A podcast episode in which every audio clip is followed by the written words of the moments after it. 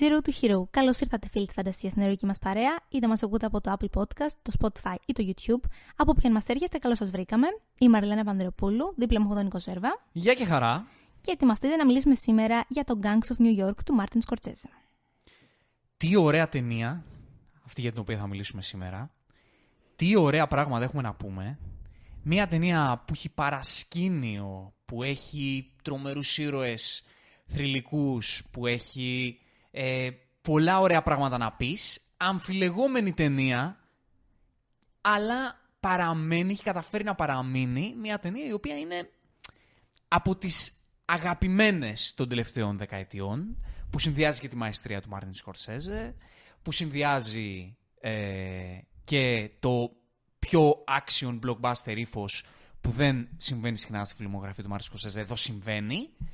Και έχει ένα πάρα πολύ έντονο ε, παρασκήνιο το οποίο χρήζει ανάλυσης και συζήτησης γιατί έχει να κάνει πάρα πολύ και με την οπτική προ... στον κινηματογράφο γενικότερα του Μάρτιν Σκορσέζε μετέπειτα. Είχαμε στο νου μας να πούμε να πάμε με μια άλλη εκπομπή σήμερα, κάτι πιο grande, πιο, πιο μεγάλο, πιο popular, αλλά μιας και ήμασταν έτσι στη... Στο mood. στο mood του Μάρτιν Σκορσέζε, είπαμε ότι θα ήταν μια πολύ καλή ευκαιρία να μιλήσουμε για αυτή την ταινία, που είναι δεν θα τα χαρακτήριζα εγώ από τις σπουδαιότερες του Μάρτιν Σκορσέζε. Είναι όμως από τις αγαπημένες μου και νομίζω τώρα που την είδες και την έμαθες ότι είναι, ότι είναι από τις δικές σου. Είναι από τις δικές μου και για να σου πω την αλήθεια, εγώ θα τις χαρακτήριζα από τις σπουδαιότερες του. Δηλαδή, κατ' εμέ, γιατί αυτό είναι κάτι αρκετά αντικειμενικό, είναι. Δηλαδή, όπω έχω δει, είναι από τις ταινίες που με συντάραξαν περισσότερο. Και με έκαναν επίσης να είμαι καθυλωμένη και τις τρεις ώρες, γιατί μια μεγάλη ταινία, χωρίς να με κουράσει. Γιατί όπως είπα ακόμα και στο Killers of the Flower Moon, με κούρασε σε μερικές στιγμές. Ανεξάρτητα από το αν σου αρέσει ή όχι μια ταινία, υπάρχουν φορές που νιώθεις ότι δεν κυλάει τόσο, τόσο γρήγορα όσο θα ήθελες. Εδώ, που δεν πρόκειται για μια ιδιαίτερα γρήγορη ταινία, αυτό δεν το νιώσα ούτε στιγμή. Είναι μια πολύ μεγάλη συζήτηση και έχει να κάνει πολύ με το παρασκήνιο της, της ταινίας για το κατά πόσο αυτή η ταινία εκπροσωπεί αυτό που όντως ήθελε να βγάλει ο Μάρτιν Σκορσέζε. Γιατί το παρασκήνιο της ταινίας ήταν το γεγονός ότι η, το original cut του Σκορσέζε ήταν 3,5 ώρες και έγινε ένας χαμός ε, ε, μεταξύ εκείνου και του παραγωγού της ταινίας και διευθυντή τότε της Miramax, του Harvey Weinstein, του γνωστού και μη εξαιρεταίου, ο οποίος πετσόκοψε την ταινία για να την κάνει πιο εύκολη, πιο Μάλιστα. γρήγορη. Ε, Υπήρχαν τεράστιες διαμάχες πάνω από το μοντάζ. Ο Σκορτσέζε ήθελε τη δική του τη ροή, η οποία είναι λίγο πιο χρονοβόρα. Και μέχρι σήμερα ο Σκορσέζε λέει ότι το αποτέλεσμα δεν είναι, δεν τον ικανοποιεί αυτό το πράγμα που, που εν τέλει βγήκε από στη συγκεκριμένη ταινία. Δεν τον ικανοποιεί γιατί δεν έχει το, την αφήγηση με το ρυθμό το Που θα δικό ήθελε του. εκείνος. Το καταλαβαίνω Ναι, αυτό. δηλαδή, ας πούμε, ακόμα και ο Weinstein είχε πει ότι η ταινία έχει πολύ περισσότερο action. Ε, απλά εκείνος περασπιζόταν ότι θα έπρεπε να είναι σε ένα πακέτο πιο εμπορικό.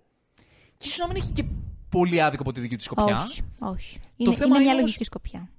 Το θέμα είναι όμως ότι με αυτή την ταινία ο Μάρτιν Σκορτσέζε ε, έφτασε σε ένα σημείο να, να μην θέλει να κάνει άλλες ταινίες. Δηλαδή σκέφτηκε πολύ σοβαρά να, να αποσυρθεί, γιατί λέει ότι αν είναι να κάνω τέτοι- έτσι ταινίες, να δημιουργώ εγώ και να μου το κάνουν αυτοί κάτι άλλο, τότε τι ταινία θέλω να κάνω, πώς πώς, πώς να, να συνεχίζω να παράγω ταινίες; Και το αποκορύφωμα ήταν το 2006, που ήθελε να κάνει το Departed, έκανε το Departed και δέχτηκε απίστευτες πιέσεις από τη Warner για να το κάνει τότε franchise. Να κάνει Πω, και άλλες πω. ταινίες και αυτό και εκείνο και το άλλο. Τα γνωστά των στούντιο Ναι, οπότε στην όλη κουβέντα για την οπτική του Σκορτσέζε έρχεται και δεν είναι πάρα πολύ αυτή, αυτή η ταινία γιατί του έχει δημιουργήσει τις πληγές που τον έχουν κάνει να, να βγάζει αφρούστο να ακούει την έννοια franchise και το ναι, πώς ναι, ναι, ναι, ναι. λειτουργούν. Ήταν μια τα τομή studios. στο πώς πλέον αντιμετωπίζει τα στούντιο και την φιλοσοφία που έχουν.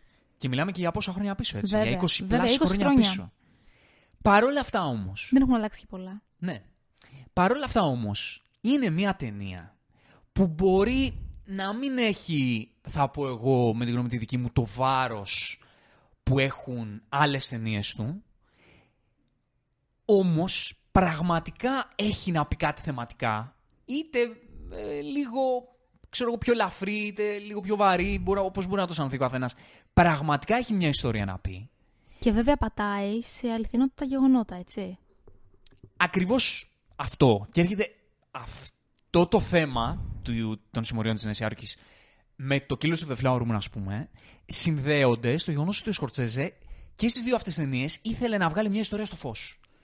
Μια ιστορία υπαρκτή, που αισθανόταν την ανάγκη να τη βγάλει εκεί έξω, να την επικοινωνήσει. Χωρίς όμως να θέλει, ξέρεις, να, να παραδώσει απλά τα ιστορικά γεγονότα. Δηλαδή δεν ήθελε να κάνει μια πάρα πολύ πιστή μεταφορά όσων έγιναν, αλλά μου άρεσε πολύ το γεγονός ότι αφοσιώθηκε και στις δύο ταινίες στους ήρωες. Είναι μια ταινία που εκτός το ότι έχει κάποιους ήρωες, κάποιον ήρωα, που είναι, ξέρεις, all time classic, είναι το γεγονός ότι σου μεταφέρει τη, τον πολιτισμό, την κουλτούρα μιας Νέας Υόρκης που δεν γνωρίζουμε. Σωστά. Ή που προτιμούμε, ή μάλλον οι Αμερικάνοι προτιμούν, οι Νεοϊορκέζοι προτιμούν.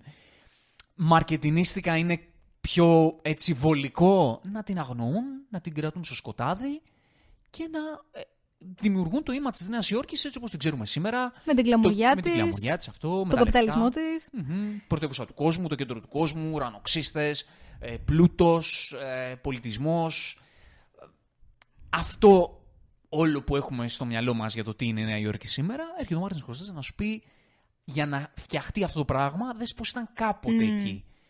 Και είναι πολύ ωραία η ιστορία που έχει φτιάξει και πολύ ωραίος ο τρόπος που, έκανε, που δημιούργησε όλη αυτή την ιστορία και για να σου δείξει μια φα- συγκλονιστική παραγωγή την κουλτούρα Αναμφίβολα. και τον πολιτισμό εκείνης της περίοδου, μιλάμε για α- αρχές του 20ου αιώνα, αλλά... Όχι του 20ου αιώνα, ψέματα. Του 19ου. Του 19ου, μέσα του 19ου. 1840 με 1845. Ναι, ναι, ναι, εκεί του περίπου. 19ου αιώνα. Και για να σου δείξει εκείνη την περίοδο και για να σου πει, ξέρεις, αυτό το. Το ότι όταν ζούμε εμείς κάτι τώρα και το έχουμε έτοιμο και το χαιρόμαστε και το έχουμε σαν δεδομένο, τι έχει προϋπάρξει Βέβαια. το οποίο επιλέγουμε ή ασυνείδητα το ξεχνάμε ή το αφήνουμε στο σκοτάδι. Ή δεν το γνωρίζουμε απλά. Ή και δεν το γνωρίζουμε. Πολύ Ξέρεις, σωστά. ας πούμε, είναι πόσο πολύ ισχύει για τη συγκεκριμένη ταινία το απόφθεγμα που λένε ότι η Νέα Υόρκη κινήθηκε στους δρόμους; Μμμ. Το απεικονίσει ξεκάθαρα αυτή η ταινία. Όλα όσα είδαμε διαδραματίζονταν στους δρόμους. Και είναι πολύ ωραίο γιατί αυτό το project είναι σαν να συνδέεται κατά κάποιο τρόπο. Το έχει πει και ο ίδιος Σκορτσέζε αυτό. Με το project ολόκληρης της φιλμογραφία του της Σκορτσέζε. Όπου ένα, όχι ολόκληρης μάλλον, ένα σημαντικό κομμάτι της φιλμογραφία του Σκορτσέζε έχει να κάνει με τα γκανγκστεριλίκια, έτσι. Με τις παρανομίες, οι οποίες κατά κύριο λόγο είχαν επίκεντρο τη Νέα Υόρκη. Ναι. Και επειδή αυτά τα γκανγκστεριλίκια ως επιτοπλίστων ε, στις ταινίες Σκορτσέζε έχουν να κάνουν ε, το όλο urban κομμάτι της Νέας Υόρκης είναι στον 20ο αιώνα, λαμβάνει χώρα κατά κύριο λόγο, έρχεται εδώ να σου δώσει κατά κάποιο τρόπο το, το prequel όλων- όλων αυτών. Δηλαδή, συνδυάζεται θεματικά το Gangs of New York σαν να είναι το prequel του Goodfellas, του Casino, ξέρω εγώ, του Departed και όλων αυτών των ταινιών του Irishman και όλων αυτών των ταινιών που είναι ο πυρήνας του ύφους του, του Σκορσέζε. Και καταφέρει να βάλει και την αισθητική του σε αυτόν τον κόσμο, απλά πηγαίνοντάς του 100 χρόνια πίσω. Ακριβώς. Δηλαδή, βγαίνει η αισθητική του Σκορσέζε πολύ. Καταλαβαίνεις ότι είναι η ταινία του Ναι. Σκορτσέζε και από τα πλάνα και από την φωτογραφία και από συγκεκριμένες ατάκες. Μμμ, μμμ. Το οποίο είναι, ξέρεις, πάρα πολύ ωραίο και έρχεται και δένει ακριβώς το τι εκπροσωπεί ο Σκορσέζε σαν δημιουργός. Το πώς επιλέγω με όλη μου την τέχνη, με ό,τι κάνω, με όλο μου το έργο που αφήνω πίσω μου, να πω κάποια πράγματα, να παραδώσω κάποια πράγματα και το πώς το αντιμετωπίζω σαν ένα όλον το οποίο θέλω να το πιάσω και από εδώ, να το πιάσω και από εκεί, να δείξω και αυτό, να δείξω και εκείνο και όλα αυτά να συνδέονται μεταξύ τους κατά κάποιο τρόπο. Παρότι ο Σκορτσέζε έχει κάνει και διαφορετικές ταινίες μεταξύ τους, έτσι. Αλλά υπάρχει μια αλυσίδα Ναι, υπάρχει όντως. σε, σε ταινίες που, που έχει κάνει. Και νομίζω ότι στη συγκεκριμένη, στο φινάλε, θέλει να σου περάσει ένα μήνυμα τόσο τρανταχτά. Θα, θα αναφερθούμε σε αυτό όταν μιλήσουμε μετά με λεπτομέρειες. Όπου ξέρεις, δεν νομίζω ότι πάντα σου δίνει τόσο ξεκάθαρο μήνυμα σε ταινίες. Πολλές φορές σε βάζει και απλά στο, στη διαδικασία να προβληματίσει εσύ. Εδώ πέρα νομίζω ότι είναι ακόμη πιο ξεκάθαρο αυτό. Ισχύει. Είναι πολύ σωστά αυτό που λες. Είναι πολύ με το δάχτυλο. Ναι. Εγώ, δεν το χαρακτηρι... Εγώ αυτό δεν το θεωρώ κακό. Εγώ στη συγκεκριμένη ταινία θεωρώ ότι είναι τέλειο, να σου πω την αλήθεια. Γιατί υπήρχαν μερικά παράπονα από όσο διάβασα από κόσμο όσον αφορά το πώς τελείωσε η ταινία. Και θεωρώ ότι το τι θέλει να σου περάσει δικαιολογεί ακριβώς γιατί έκανε αυτά που έκανε. Ναι, ναι, και εγώ το πιστεύω. Ε, Αυτά που διάβαζε είχαν να κάνουν ότι και καλά ήταν πολύ στοχευμένο και πολύ επιτιδευμένο. Όχι, τα- αυτά που Θα διάβαζα μπορούσε να ήταν πει κανείς ότι ότι ήταν ήταν. πάρα πολύ anticlimactic το τέλος. Ότι πάρα πολλοί περίμεναν αυτή την πελώρια μάχη, αυτό το τεράστιο. Ξε... α, Το, το, το να κλιμακωθεί απίστευτα αυτή η μάχη, να δουν τη βία που ήθελαν, να δουν τη δράση που ήθελαν, να δουν αυτό το one-to-one, το οποίο για διάφορους λόγους δεν το είδαμε ακριβώς με αυτόν τον τρόπο. Και ο λόγος για τον οποίο δεν το είδαμε μου άρεσε πάρα πολύ. Γιατί αποφάσισε να μην στο δείξει αυτό. Εγώ συμφωνώ. Βέβαια, κρατώ τον αστερίσκο χωρίς να ξέρω και χωρίς κανείς να ξέρει το πώς θα ήταν το τέλος αν η ταινία έβγαινε έτσι όπως την ήθελε ο Σκορτσέζε να βγει. Γιατί δεν βγήκε έτσι όπως θέλει ο Σκορτσέζε να βγει. Δεν νομίζω ότι αυτό ήταν κάτι από αυτά τα οποία άλλαξε. Γιατί αυτό μιλάμε τώρα για πράγμα σεναριακό. Δεν Όχι, μπορεί να αλλάξει θέλω όλη η να- ταινία. Όχι, δεν άλλαξε. Δεν θα ήταν άλλο το τέλος. Θεωρείς ότι θα υπήρχε και μάχη. Ότι θα υπήρχαν περισσότερες σκηνές. Ναι. Γιατί Έχω κόψανε μια ώρα ολόκληρη ταινίας. Δεν νομίζω ότι θα φορούσε αυτές τις σκηνές. Μπορεί να προσθέτουν λίγη ακόμη δράση εκεί, αλλά το σεναριακό εννοώ. κομμάτι της δράσης δεν θα μπορούσε να αλλάξει. Το φινάλε δεν νομίζω να ήταν άλλο. Δεν το νομι- φινάλε, φινάλε, Και να σου τελευταία πω κάτι, σκηνή. δεν θα ήθελα καθόλου. Όχι, δεν σου μιλάω μόνο για την τελευταία σκηνή. Σου μιλάω για το, τελε... για το κρεσέντο της δράσης, ρε παιδί μου. Ότι Όλη την, α, τη μάχη που είδαμε ανάμεσα στις δύο συμμορίες πριν γίνουν πράγματα και διακοπεί όλο αυτό. Μμμ. Αυτό δεν θα μπορούσε να αλλάξει. Αρχικά γιατί υπηρέτησε μερικά ιστορικά γεγονότα. Και δεύτερον, επειδή. Δεν ξέρω, εγώ θα ξενέρωνω πάρα πολύ αν δεν γινόταν αυτό. Νιώθω ότι είναι καταπληκτικό το πώς διακόπηκε αυτή η μάχη. Καταπληκτικό είναι όντως, συμφωνώ κι εγώ. Πάρα πολύ έξυπνο. Και είναι αυτό που, που λέμε, ότι οκ, και εγώ είμαι. Μου ξενίζει πολλές φορές όταν το θέμα της ταινίας ο δημιουργός μου δείχνει με το δάχτυλο και μου λέει είναι αυτό. Το οποίο ο Σκορσέζε όπως πολύ σωστά είπες, δεν το κάνει συνήθως. Δεν είναι τόσο στοχευμένος στο να σου πει τώρα σου μιλάω σε αυτήν την ταινία, θα σου μιλήσω γι' αυτό. Όχι, δεν το κάνει. Αλλά ακόμα και όταν το δείχνει με το δάχτυλο ένας δημιουργός, όταν αυτό το πράγμα γίνεται, γίνεται τόσο καλά, τόσο σωστά. Με απίστευτη μαεστρία. Απίστευτη μαεστρία. Εγώ δεν έχω πρόβλημα. Άμα το κάνει τόσο καλά. Και ξέρεις, δεν είναι τόσο πολύ με το τελικό μονταζάκι που κάνει με το πώς παίρνουν τα χρόνια. Πραγματικά καταλαβαίνεις πόσο βάρος και υπόσταση έδωσε στο ιστορικό κομμάτι αυτής της ταινίας. Συμφωνώ. Ε, και γενικά νομίζω ότι ο πρωταγωνιστής αυτής της ταινίας είναι το background της. Ναι, αναμφίβολα. Το background της ταινίας αυτής είναι... Κάτσε, ποιον θεωρείς πρωταγωνιστή; Ο, όπως θα έλεγε και ο, και ο Σκορτσέζε, ο πρωταγωνιστής είναι η Νέα Υόρκη. Μ' αρέσει, αλλά δεν είναι αυτή η απάντηση που θα μου έδινες. Ε, ο Το λέω πρωταγωνιστής- γιατί εγώ θεωρώ. Ναι, ο Μπούτσερ. Ναι, εγώ θεωρώ ότι Ναι. αυτά τα οποία θέλει να πρεσβεύσει αυτή η ταινία όσον αφορά το που κινείται ιστορικά και τι θέλει να σου περάσει στο τέλος, όσον αφορά το πέρασμα των ετών, το αντιπροσωπεύει ξεκάθαρο Μπούτσερ. Νομίζω ότι είναι λίγο κατά κάποιο τρόπο μια περίπτωση νονού με, Ναι. με, του- με τον ήρωα τον έναν του Αλπατσίνο και τον άλλο του Μπράντο. Ναι, δεν θα είναι μπορούσε καθόλου να είναι πιθανό κάπως αυτό. έτσι. Που στο μυαλό σου, στα χαρτιά, ο πρωταγωνιστής είναι ο Πατσίνο, στον ονό, στον πρώτο ονό. Ενώ λες όμως ότι. Μήπως Ακριβώς, είναι ο Μπράντο. ακριβώς. Ναι. Μα Ο Κορλεόνε. επίσης ξέρεις τι, θεωρώ τον ήρωα του Ντικάπριο εντελώς αντίρωα. Δεν τον θεωρώ ήρωα. Δεν μπορώ να τον θεωρήσω ήρωα. Θεωρώ ότι έχει όλα τα στοιχεία που θα πρέπει να έχει ένας αντιχείρο. Και επίσης δεν έχει και το γράψιμο. Θεωρώ, το γράψιμο όχι με την, με την έννοια ότι δεν έχει τόσο υπόβαθρο στον τρόπο που περνάει η ταινία για να μπορείς να τον θεωρήσει εντελώς πρωταγωνιστή. Έχουμε πολύ περισσότερα δεδομένα αν το σκεφτείς για τον Μπίλι. Ναι, απλά ο. Απλά Ο, ο χαρακτήρας του Ντικάπριο κινεί την μπλοκή. κινεί την πλοκή. Και επίσης τη βλέπουμε εμείς από τα μάτια του. Μμμ. Το οποίο είναι- είναι Και σημαντικό. με δική του αφήγηση, έτσι όπως Και με δική του συνηθίζει να αφήγηση, κάνει σωστά. σκορτσεζικά ο Σκορτσέζε. αλλά δεν είναι η ταινία του. Και όχι μόνο από την έννοια, ξέρεις, του πόσο απολαυστική ήταν η ερμηνεία του Ντάνιελ Κατέτιο, από την άποψη ότι αυτός είναι η Νέα Υόρκη της εποχής. Ναι. Και στα μάτια τα δικά του βλέπουμε στο τέλος πώς αλλάζει αυτή η Νέα Υόρκη. Μμμ. Άρα δεν μπορώ να θεωρήσω τον ήρωα του Ντικάπριο πρωταγωνιστή από Κοίτα αυτή την πώς- άποψη. Απεικονίζεται, επειδή θεωρητικά δεν έχουμε πει ακόμα στα spoilers, Μμμ. γιατί ακόμα μιλάμε χωρίς spoilers. Πώς, εντάξει, από αυτό δεν είναι spoiler. Πώς αυτό ακριβώς που λες απεικονίζεται, γιατί το απεικονίζει ο Σκορτσέζε στη στιγμή Που, που το, του- κοι- που κοιτάει. Όχι, Α, θέλω ποιας να πω σκηνή ότι στη vas να στιγμή που του λέει πώς σε λένε. Ο, Α, οκ, οκ, ο βάζω Μπούτσερ και του, ε, του Άμστερνταμ. Το Άμστερνταμ, και λέει, μπράβο. ε, Είμαι ο Άμστερνταμ. Και γυρίζει και του λέει ο, ο Μπούτσερ, Εγώ είμαι η Νέα Υόρκη. Άμα τα θες λέει την παρέα όλα. μου, πλήρωσε Τα, λέ- Άμστερνταμ. τα λέει όλα. Τα Άμστερνταμ, λέει όλα αυτό. εγώ είμαι η Νέα Υόρκη. Ναι, στο, στο προσωποποιείς, στο, στο λέει αυτό που είναι το Ακριβώς. πανέξυπνα και χαριτωμένα και μέσα στο, στο πνεύμα του χαρακτήρα. Αυτό ακριβώς που θέλει να σου πει. Ότι ο, ο Μπούτσερ είναι η Νέα Υόρκη εκείνης της εποχής. Ακριβώς. Και αν όχι και η τωρινή Νέα Υόρκη. Ναι. Η Νέα Υόρκη. Γιατί αυτό είναι η φιλμογραφία του Σκορσέζε. Αυτό δηλαδή θέλει να σου πει και με αυτόν τον τρόπο συνδέεται καταπληκτικά. Ότι τότε ήταν έτσι. Τώρα μπορεί να είναι πιο glam η κατάσταση, μπορεί να μοιάζει πιο glam, αλλά όπως λειτουργούσε τότε στους δρόμους Νέα Υόρκη, λειτουργήσε και μετά. Βέβαια. Και πιθανότατα και τώρα ακόμα, ε, το Depart, ας πούμε, που είναι πιο σύγχρονο, έτσι λειτουργεί ακόμα. Δηλαδή, ε, το κομμάτι του underground και το πώς υπάρχει αυτό το, το υπόγειο πλαίσιο παρανομίας που κινεί μια διαφορετική πόλη αυτή- από αυτή που φαίνεται προς τα Είναι, μάτια αυτό είναι μας. διαχρονικό. Αυτό δεν αλλάζει. Είναι διαχρονικό. Απλά τότε τα πράγματα ήταν λίγο πιο εξόφθαλμα Ακριβώς. και τώρα υπάρχει το και καλά περίβλημα ότι υπάρχει ένα μαρκετινίστικο περίβλημα που, που ντύνει τη Νέα Υόρκη και πολλές, ε, πολλές πόλεις και αυτό είναι, εκεί δένει στο πώς είναι το θέμα της ταινίας, το πώς χτίστηκε η Νέα Υόρκη.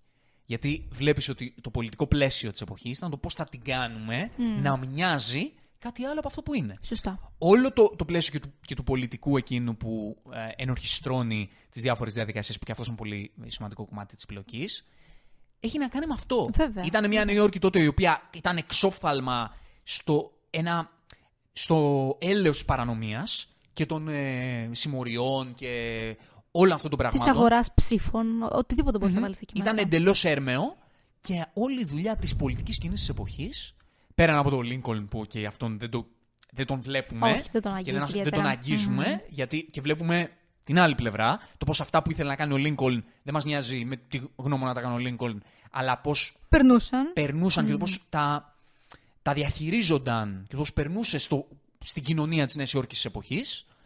Ε, όλη η δουλειά ήταν το πώς θα φτιάξουμε μια πόλη που θα κρύβει την παρανομία και το τι πραγματικά συμβαίνει, αλλά θα μοιάζει πιο θελκτική και πο- πο- πιο καθώς πρέπει ε, προς τα Όπως έξω. και έγινε. Μμμ, όπως και εν τέλει έγινε.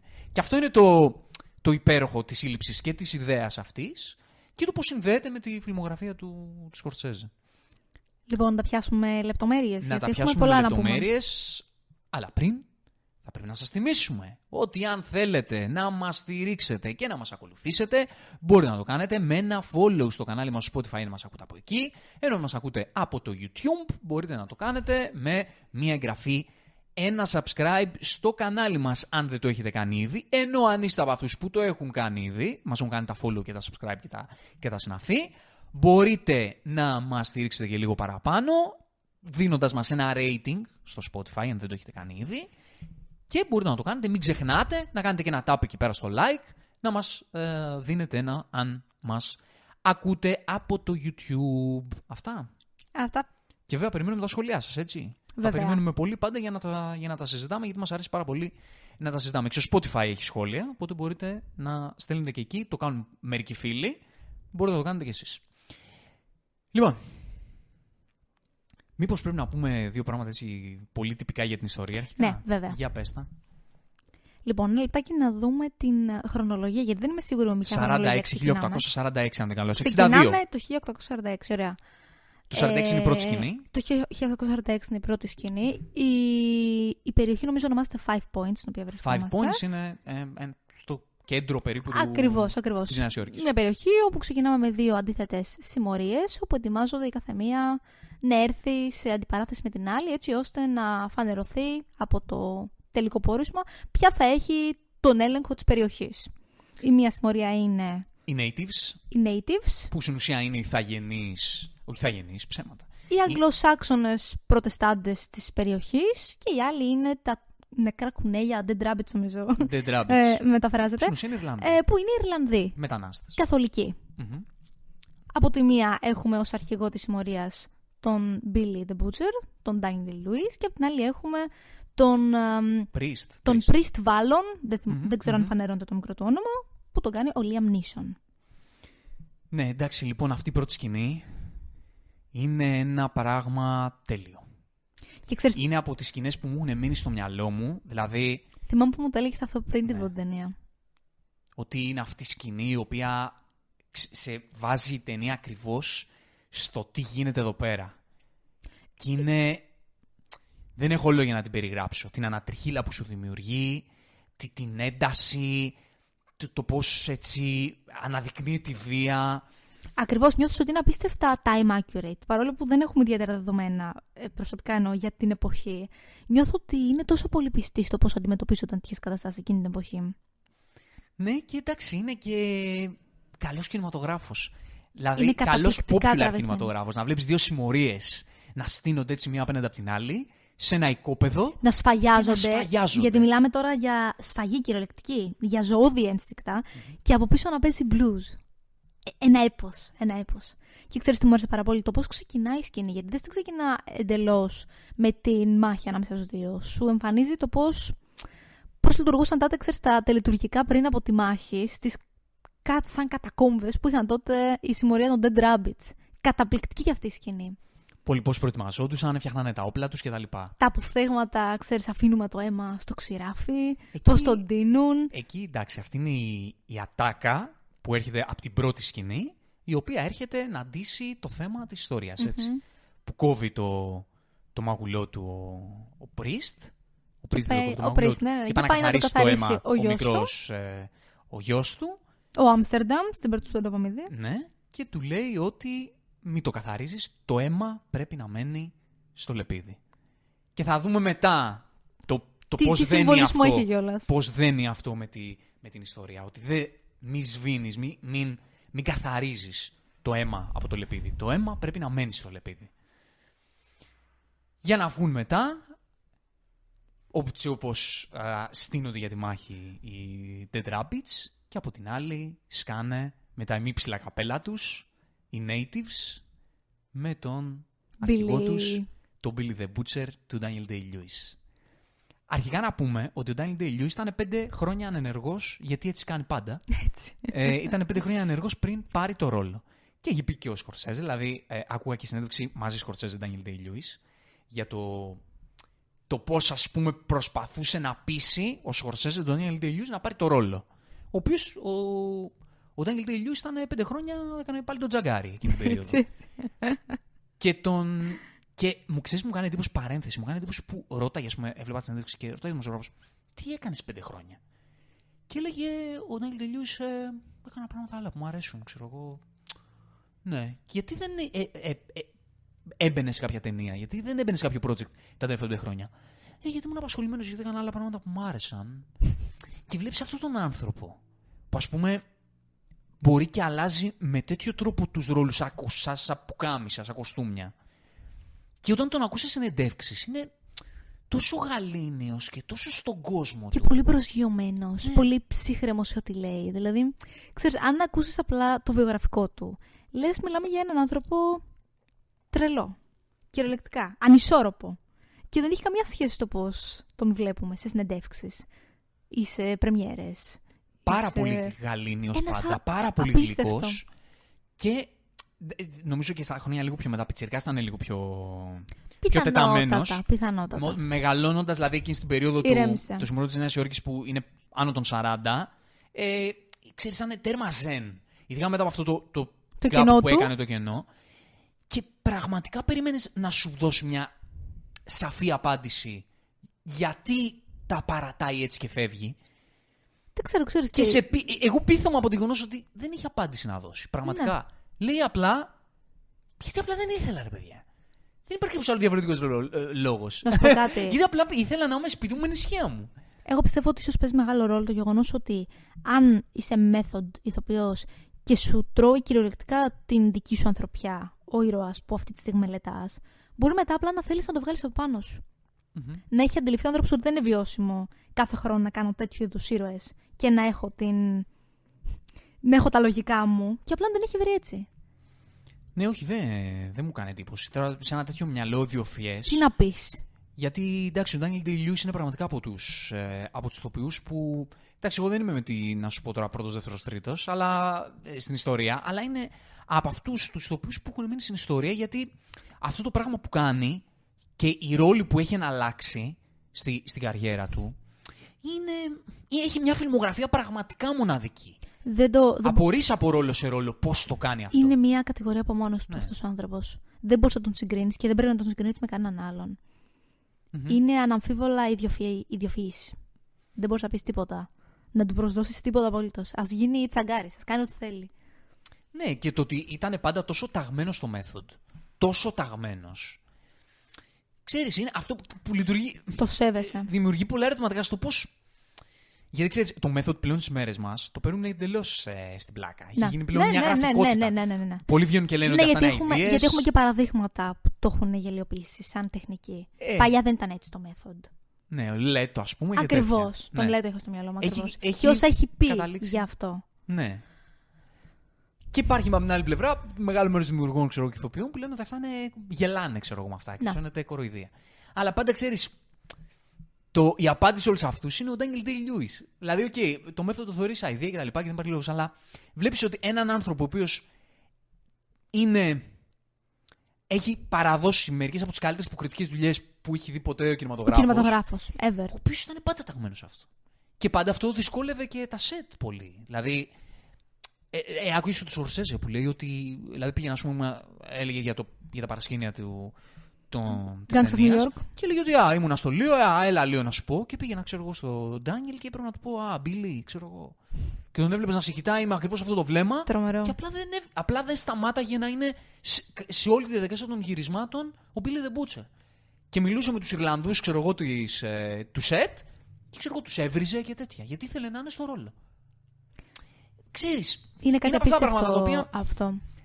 Ξεχνάς τον εαυτό σου. δεν έτσι. μπορείς να τα εξηγήσεις και Όχι, πολύ. Τουλάχιστον όχι. εμείς δεν μπορούμε να τα εξηγήσουμε το τι μπορεί να επικρατήσει στο μυαλό του και το κατά πόσο για να αποδώσει πρέπει να λειτουργεί με αυτόν τον τρόπο. Ναι, γιατί φτάνει σε σημείο να βγάλεις οτιδήποτε ε, είναι μέρος της προσωπικότητάς σου. Οτιδήποτε. Να σου πω κάτι, δεν, ε, δεν μπορεί να το, να το αναλύσεις και πολυ Έχει τη δική του μέθοδο και το γεγονός ότι αφοσιώθηκε τόσο πολύ. Ε, στον συγκεκριμένο βγήκε σε καλό. Mm-hmm. Κοιτάξτε, ο χαρακτήρας του Billy the Butcher είναι πραγματικά all time classic. Είναι αβανταδόρικος ρόλος. Πολύ. Και επίσης πρέπει να είναι και απίστευτα επιθυμητό για οποιονδήποτε ηθοποιό. Δηλαδή, δεν μπορώ να φανταστώ κάποιον που να διάβασε αυτό το σενάριο και να πει Δεν με ψήνει. Ε, ξέρεις τι γίνεται, δεν ξέρω ακριβώς, δεν το έχω εντρυφήσει πάρα πολύ βαθιά για να δω ακριβώς τι έχει παιχτεί, αλλά ο πρώτος που ας πούμε, η, η πρόταση του Σκορτσέζε αρχικά για το ρόλο ήταν ο Ντενίρο. Έλα. Αλλά όταν μετά ρωτήθηκε ότι ήταν όντως ο επικρατέστερος για να παίξει το ρόλο. Και ο Σκορτσέζε λέει ότι δεν έπεσε ποτέ στο τραπέζι, αλλά επειδή ο Ντενίρο πάντα είναι στενός συνεργάτης του Σκορτσέζε, με βοήθησε λίγο στο σενάριο, το μάλιστα. συζητήσαμε μαζί. Δεν θα τον ήθελα να για σου την πω. παραγωγή. Θα ήταν κάτι άλλο. Θα ήταν κάτι άλλο. Θα ήταν κάτι τελώς. άλλο. Καλό, κακό, θα ήταν κάτι άλλο. Ε, Θα ήταν πολύ κρίμα να χάναμε αυτό το οποίο Ναι. εν τέλει ζήσαμε. και ο δεύτερος επικρατέστερος, ο οποίος νομίζω για ε, time ε, scheduling ε, λόγους Δεν δεν πήρε το κατάφερε, ρόλο ναι, ήταν ναι. ο Tom Hanks. Αυτό- Που εντάξει, ο Να. Tom Hanks είναι το πρότυπο του, του, του καλού ανθρώπου, ξέρω εγώ, στον Δεν κινηματογράφο. μπορώ να το φανταστώ ούτε αυτό. Και αυτός είναι το βαθύ σκοτάδι, ο Billy the Butcher, ο χαρακτήρας. Και ούτε εγώ μπορώ να φανταστώ πώ θα ήταν. Θα είναι κάτι διαφορετικό. Θα ήταν, θα ήταν. είναι Όπως κάτι και να διαφορετικό. έχει. Γιατί η αλήθεια είναι ότι αυτός ο ρόλος ε, είναι αυτός που είναι επειδή ο Ντάνιελ Ντέι Λιούι είχε αυτή τη μούρη, είχε αυτό το βλέμμα, είχε αυτή τη φωνή και πραγματικά σου δημιουργούνταν μια ανατριχύλα Και μόνο που τον έβλεπες. και μόνο που τον έβλεπες. Από το στήσιμό του. Ναι. Ήτανε, ξέρεις, η απεικόνηση Του κακού. αυτής της... α, δεν θα έλεγα του κακού, αλλά θα έλεγα αυτής της ζωώδης, εντελώς κυριλές ζωώδης Μμμ. υπόστασης εξουσίας, Είναι μια, μορφής εξουσίας. είναι μια πάρα πολύ περίεργη μίξη χαρακτηριστικών αυτός ο άνθρωπος. Γιατί από τη μία ήταν απίστευτα βίαιος και βάναυσος και ξέρεις, με γνώσεις όπου πραγματικά σε, σε τρομοκρατούσαν. Ήξερε την ανατομία των ζώων, ήξερε πώς να σκοτώσει, πώς να σου προκαλέσει πόνο, ήξερε πώς αυτό να το κάνει show. Αλλά απ' την άλλη είχε και μια περίεργη φιλοσοφία.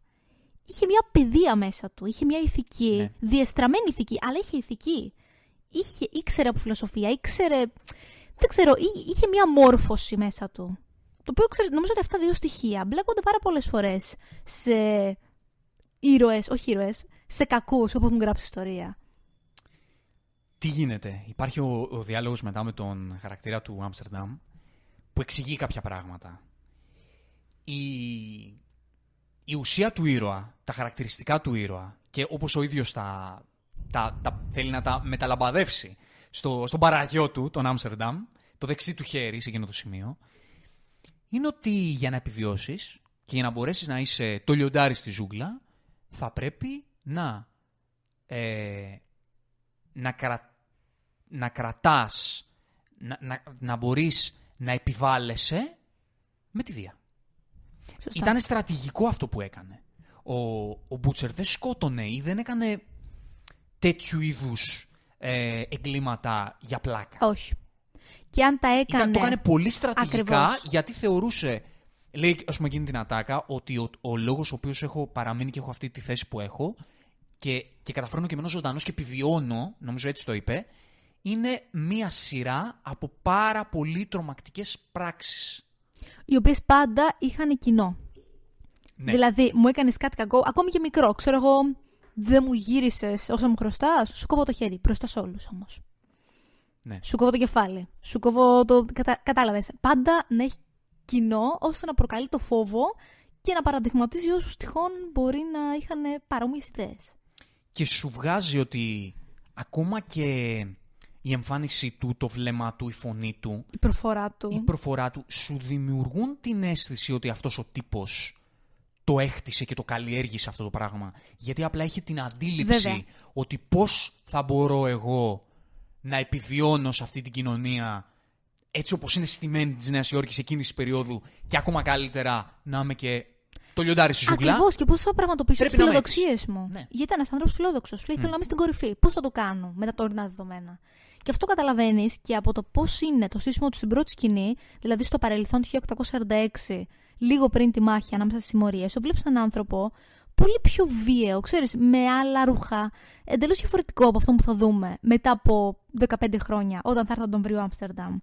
Όπου φαίνεται πολύ πιο καλλιεργημένος. Πάντα εξ αποστάσεως, έτσι, όπως τον βλέπεις μακριά.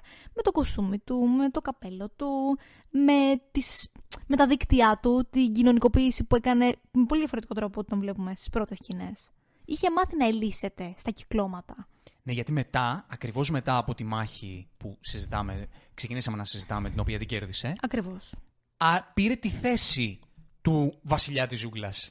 Ακριβώς. Τους εξόρισε στην ουσία τους, ε, την άλλη συμμορία. Μμμ. Και επειδή βλέπουμε μετά τα κονέ του και την επικοινωνία που έχει με το πολιτικό πλαίσιο της, της, ε, της Νέα πόλης Υόρκης, μμμ. και τ- την περίοδο εκείνη, βλέπουμε ότι αρχίζει σιγά σιγά και δημιουργεί την περσόνα η οποία να μπορεί και να δείχνει και να, Ακριβώς. ε, και να μπορεί να εξουσιάζει και να μπορεί να ηγείται με έναν τρόπο που θα, ε, που θα μπορεί σε όλα τα επίπεδα να είναι επιφανής, αλλά ταυτόχρονα και τρομακτικός. Ακριβώς. Φαίνεται δηλαδή ότι έχει στρατηγική. Δεν είναι απλά ένα ζώο που απλά κάνει πράγματα Όχι. επειδή ε, μ, του αρέσει να είναι βίαιος ή επειδή, επειδή είναι σημαντικό κομμάτι αυτό, επειδή έχει αυτές τις ακροδεξιές, αν χωράει αυτή η έννοια σε εκείνη την περίοδο, απόψεις, τις ξενοφοβικές, να φύγουν Ιρλανδοί, αν δεν φύγουν να είναι υποδιέστεροι και κατω από εμάς. Ε, φαίνεται ότι έχει αυτή την, την ξενοφοβία και, την, ε, και το ρατσισμό και, όλο, και εκπροσωπεί αυτό το πολύ πατριωτικό κομμάτι της, ε, της Αμερικής. Αλλά απ' την άλλη ήταν έτσι όλοι τότε στη Νέα Υόρκη. Δηλαδή το βλέπουμε αυτό το πράγμα ότι, το, ότι έχει ριζώσει μέσα στην πόλη. Δηλαδή βλέπεις τους Ιρλανδούς να έρχονται με τα καράβια και κατευθείαν να τους φτύνουν και να τους πετάνε πράγματα και να τους λένε γυρίστε πίσω από εκεί που ήρθατε. Άρα ξέρεις, δεν ξέρω και κατά πόσο μπορείς να το κρίνεις αυτό όσον αφορά το ότι έτσι ήταν η εποχή εκείνη τη στιγμή. Όπως επίσης η βιαιότητα ήταν μεγάλο κομμάτι της εποχής. Επίσης δεν μπορείς να το κρίνεις. Γιατί έτσι αντιμετωπίζονταν όλα εκείνες τις μέρες. Μμμ. Ναι, μα αυτό και αυτό σου λέει ότι αφού έτσι είναι τα πράγματα. αυτό σου καθρεπτίζει. Απλά εκείνος κατάφερε και αναρριχήθηκε από αυτό. Ναι, ναι, ναι. Το, χρησιμοποιεί- το χρησιμοποίησε δηλαδή για τον εαυτό του. Ακριβώς. Γι' αυτό και δεν μπορείς να το πεις ακριβώς ότι είναι, είναι ανταγωνιστής, αλλά δεν θα τον χαρακτήριζα ότι είναι το κακό. Είναι απλά ο τύπος ο οποίος σε αυτή την κοινωνία ήξερε τι ακριβώς πρέπει να κάνει για να είναι το νούμερο Ναι, ένα. ναι, ναι. Έχεις δίκιο. Γιατί όλοι, όπως λες και εσύ, όλοι αυτό έκαναν. Όλοι οι, οι πόλοι απαρτίζονταν από πάρα πολλές διαφορετικές συμμορίες που όλες βίες ήταν, όλες έκλεβαν, όλες Όλοι, παρανομούσαν. όλοι παρανομούσαν. Όλοι Και αυτός απλά παρανομούσαν. κατάφερνε να είναι Στην κορυφή. πρώτος. Να είναι στην κορυφή. Ακριβώς. Γιατί ήταν ο πιο τρομακτικός, έκανε τις πιο αποτρόπες, πιο τρομακτικές πράξεις και έτσι έκανε επισκοπού για να μπορεί να είναι Να διατηρηθείς στη θέση που να είναι. διατηρήσει τη θέση, στη θέση που είναι. Τώρα, το κατά πόσο έχει να κάνει με την ιδεολογία του, την πραγματική του ιδεολογία. Που, που βγαίνει βέβαια αυτό και στους διαλόγους που έχει με τον Άμστερνταμ, ότι πω, πω η κοινωνία μας που, που φτάνει, που, που καταλήγει με τους ξένους και, και, και, έτσι όπως έχει γίνει, αλλοιώνεται η κοινωνία μας. Και βλέπουμε το, το πώς έχει και αντίθεση, και πολύ, πολύ έξυπνα περνάει αυτό, πετάει το μαχαίρι στην αφήση, ας πούμε, πώς αντιτίθεται με, την, με τις πολιτικές του λινκολν Γιατί αντιλαμβάνεται ότι αυτό το πράγμα που πάει να φέρει εδώ ο Λίνκολν θα φέρει μια νέα εποχή, η οποία είναι. Απειλεί τη δική του. Απειλεί τη δική μου εποχή. Εντελώς. Οπότε ξέρεις, δεν ξέρεις πώς σταματάει και που ξεκινάει η ιδεολογία και το συμφέρον. Ναι, όντως, στην προκειμένη όντως. περίπτωση. Και να σου πω κάτι, ίσως καλύτερα. Ενώ νομίζω είναι καλύτερο αυτά να μείνουν λίγο πιο αφηρημένα στην ανθρωπιά του. Και να σου πω και κάτι. Ε, ε, πάντα αφηρημένα είναι αυτά. Να, όντως. Καταλαβέ. Δηλαδή, Όντως. και, και σε σήμερα ημέρα οι άνθρωποι που έχουν αυτές τις αντιλήψεις, Όντως, το που έχεις ξεκινάει δίκιο. το συμφέρον και που είναι η ιδεολογία. Ούτε οι ίδιοι μπορεί να μην το ξέρουν. Ναι, ναι. Οπότε είναι ένα τέτοιο, ένα τέτοιο παράδειγμα. Όντως. Ο, ο Billy the Butcher. Εμ, Το πιάσαμε πολύ αναλυτικά και είμαστε 40 λεπτά. Νομίζω ότι πρέπει να μιλήσουμε λίγο γενικότερα για το Μμμ. πώς κινεί τη ιστορία. Εντάξει, τώρα ο Billy the Butcher είναι ένας από τους. Ε, θα κάνουμε την ανάλυση μετά πιο, πιο αναλυτικά. Γιατί νομίζω ότι το περισσότερο ψωμί που έχει να δώσει σαν ήρωας έχει να το δώσει από τη μέση και μετά. Ναι, στην αρχή, εντάξει. Στην βλέπε αρχή έχουμε μία, Αυτή τη ξέρεις, σκηνή. μία, όπου- μία πρώτη του εμφάνιση, ας πούμε. Και μετά απλά σε κατατοπίζεις το πώς λειτουργεί μέσα στα δεδομένα. Μμμ. Στην πρώτη του εμφάνιση που νικάει τον πόλεμο. Τη, τη μάχη την οποία έτσι όπως και οι δύο είχαν ε, προαναγγείλει ως τη μάχη που θα ξεκαθαρίσει Ναι. τα πράγματα. Γιατί ήταν από τη μία οι natives που θέλανε, δεν γουστάρανε τους Ιρλανδούς μετανάστες και θέλανε να τους υποτάξουν και να τους έχουν υποβαθμισμένους. Και από την άλλη οι Ιρλανδοί, οι οποίοι θέλανε το μερτικό τους. Ακριβώς. Εδώ ήρθαμε, εδώ, ζούμε, εδώ ζούμε, θέλουμε κι εμείς να είμαστε επίσης όρει μέσα. Ακριβώς. Ακριβώς. Και κάνανε λοιπόν, είχαν οι Ιρλανδοί τη συμμορία τους, είχαν οι natives τη συμμορία τους και κάνανε τη μάχη που θα ξεκαθαρίσει τα, παρα- τα πάντα. Και ο Butcher και οι natives καταφέρουν να κερδίσουν τη μάχη αυτή. Στέλνουν τον Άμστερνταμ σε ορφανοτροφείο. Και εδώ είναι που ενώ βλέπεις έναν πολύ τρομακτικό τύπο, τον Billy the Butcher έτσι όπως μας παρουσιάζεται και μέσα στη μάχη, βλέπουμε τον τρόπο με τον οποίο αντιμετωπίζει τον Priest, το μεγάλο του αντίπαλο, Το νεκρό τον νεκρό Priest, με μία αίσθηση τιμής και σεβασμού. και σεβασμού. Και αυτό είναι που επίσης δίνει μία τρομερή υπόσταση στο, στο χαρακτήρα Και, του. και το πώς αυτό το γεγονός θα τον ταξιδέψει σε όλη τη διάρκεια της ταινίας. Μμμ. Που γυρίζει και λέει: Πάρτε από όλους τους νεκρούς ό,τι θέλετε. Αυτόν εδώ πέρα μην τον αγγίξετε. Θα τα φύγει έντοιμα όπως πολέμησε. Μμμ. Και το κάνει αυτό γιατί όπως μας λέει και μετά στο διάλογο που έχει με τον Άμστερνταμ, γιατί θεωρεί, γιατί τον βλέπει βασικά σαν ίσο. Άξιο αντίπαλο. Ναι. Μμ. Και αυτό του δημιουργεί πραγματικά έναν σεβασμό. Και ο τρόπος με τον οποίο συγκινείται κιόλα όταν μιλάει για εκείνον. Έχει το κάδρο του. Έχει Είναι το κάδρο. καταπληκτικό Και αυτό το έχει και πράγμα. κεράκια δίπλα στο κάδρο. Απίστευτο. Απίστευτο αυτό το πράγμα. Και όχι μόνο αυτό, αλλά ξέρεις, φαίνεται ο σεβασμός του και από το πώς στη συνέχεια, μετά από. τέλος πάντων δεν το αναφέρω ακόμη, από ένα γεγονός που συμβαίνει, γυρίζει και λέει στον Άμστερνταμ όταν μαθαίνει ε, την ταυτότητά του, λέει Δεν είσαι άξιος γιος του ονόματος του πατέρα σου. Μμμ. Είναι τρομερή αυτή η φράση. Αυτό έρχεται και δίνει πολύ με, τη... με το πώς ο... θα κινηθεί η ιστορία του Άμστερνταμ και τόσο εκείνος Ναι, η πώς δική- αυτό ο δικός- αντιμετώπισε Ναι. α, πα, παρομοίου είδους έχθρα. Αλλά είναι τρομερό το πώς τον έχει ως το πρότυπο της τιμής και το πώς αντιμετωπίζει τους ανθρώπους. Πόσο μάλλον για τον συγκεκριμένο που είναι γιος του. Γιατί ξέρεις τι, το λέει και αυτό στον Άμστερνταμ, ότι κατά κάποιον τρόπο, με έναν τρόπο μάλλον, έχουν τις ίδιες αρχές και το λέει. Ότι με τον Priest έχουμε τις ίδιες αρχές. Έχουμε διαφορετικά συμφέροντα, έχουμε διαφορετικά πράγματα να διεκδικήσουμε, τα οποία έρχονται αντίθετα το ένα στο άλλο και γι' αυτό μαχόμαστε. Και είναι και οι τεχνικές τους διαφορετικές, έτσι. Τεχνικές τους; Δεν, δεν έρχονται με τον ίδιο τρόπο να πάρουν αυτό που θέλουν. Ο ένας το κάνει ξεκάθαρα και ο άλλος το κάνει ύπουλα. Όχι, δεν λέω για τον Άμστερνταμ, για τον Priest λέω. Α, για τον Πρίστ. Ναι, ναι, Συγγνώμη, ναι. νόμιζα ότι μιλούσε για τον Άμστερνταμ. Όχι, όχι, γιατί το ύπουλα και αυτό μετά είναι η ιστορία του Γι' Άμστερνταμ. και αυτό, έχει- γι' αυτό το Και λέω. έχει ενδιαφέρον από τη δική του τη- την πλευρά, μετά το συζητήσουμε. Αλλά Έχει δίκιο, έχεις δίκιο για τον ναι, Πρίστ. αντιμετωπίζει τον Πρίστο σαν έναν άνθρωπο ίδιο με εκείνον. Παρότι έχουν εντελώς αντίθετες αφετηρίες και, και συγκρούονται επειδή παλεύουν για διαφορετικά πράγματα και τα συμφέροντά τους συγκρούονται. Τον θεωρεί ίσο γιατί είναι αυτό που λέμε, ξέρω εγώ, με αυτή την τυποποιημένη έκφραση, τη λίγο στερεοτυπική, τον θεωρεί παντελονάτο. Θεωρεί ότι Όντως. είναι καθαρός, ότι έχει αρχές στον τρόπο με τον οποίο διεκδικεί πράγματα. Με σου λέει στάθηκε όρθιος να αντιμετωπίζει εχθρούς παλέψει του. για αυτά τα οποία θέλει να διεκδικήσει. Και αναφέρει το περιστατικό με το οποίο όταν είχε την ευκαιρία να τον σκοτώσει ο Πρίστ, δεν το έκανε, δεν το έκανε, αλλά τον, ε, τον χτύπησε, τον, ε, το άφησε μια λαβοματιά ας πούμε και τον άφησε να ζει με την τροπή. Ότι, ότι και ο ίδιος ο Πρίστ αν είχε την ευκαιρία να σκοτώσει τον, ε, τον Μπούτσερ στο παρελθόν, δεν το έκανε επειδή Δε, επειδή είχε τον ίδιο του τον εαυτό ο Πρίστ πιο πάνω από αυτό. Να. Δεν ήθελε να τον σκοτώσει σε, σε σημείο το οποίο δεν είναι πεδίο μάχης. Και επειδή έτσι ήταν τότε, αυτοί ήταν οι κανόνες, αυτοί ήταν, λένε ας πούμε σε κάποιο σημείο όταν παλεύουν μεταξύ τους οι συμμορίες, ότι σύμφωνα με τους νόμους, τους αρχαίους νόμους της μάχης. Ναι, ναι, ήταν, ήταν άγραφοι κανόνες τότε ότι Ναι. συμβαίνουν συγκεκριμένες ιεροτελεστίες για το πώς θα σκοτώσει κάποιον, πώς θα γίνουν μονομαχίες, πώς θα λύσεις τις διαφορές με τον άλλον. Ακριβώς. Και αυτή την ηθική που είχε ο Μπούτσερ, αυτή ακριβώς μοιραζόταν και ο Πρίστ. Να. Και γι' αυτό του έτρεφε αυτό το σεβασμό. Τους έβλεπε όλους τους άλλους, ο Μπούτσερ, σαν, ε, σαν μια μύδια τα οποία ή πουλαρουρέοι. Δεν ήταν, δεν ήταν άξια Προσπαθούν να αντίπαλοι. διεκδικήσουν πράγματα, δεν είναι αρκετά δυνατοί, δεν έχουν ούτε την Ακριβώς. προσωπικότητα ούτε το σθένος και προσπαθούν με ύπουλους τρόπους να διεκδικήσουν πράγματα και να, και να πάρουν το, το κομμάτι, ξέρω, να κλέψουν ένα κομμάτι. Αλλά έβλεπε τον Πρίστ σαν έναν πραγματικό. Ε, ε, μια προσωπικότητα που πραγματικά αξίζει σεβασμού και σέβεται και ο ίδιος ο Πρίστ του, τους νόμους και τις αρχές και μοιράζεται την ίδια ηθική με εκείνο. Ακριβώς. Και ξέρεις, όλοι οι υπόλοιποι θέλουν να πάρουν το κατήσιο απλά για να επιβιώσουν. Ενώ εκείνος πολεμούσε και για μεγαλύτερα ιδεώδη. Ξέρεις, πολεμούσε για αυτό που μας ανήκει. Για...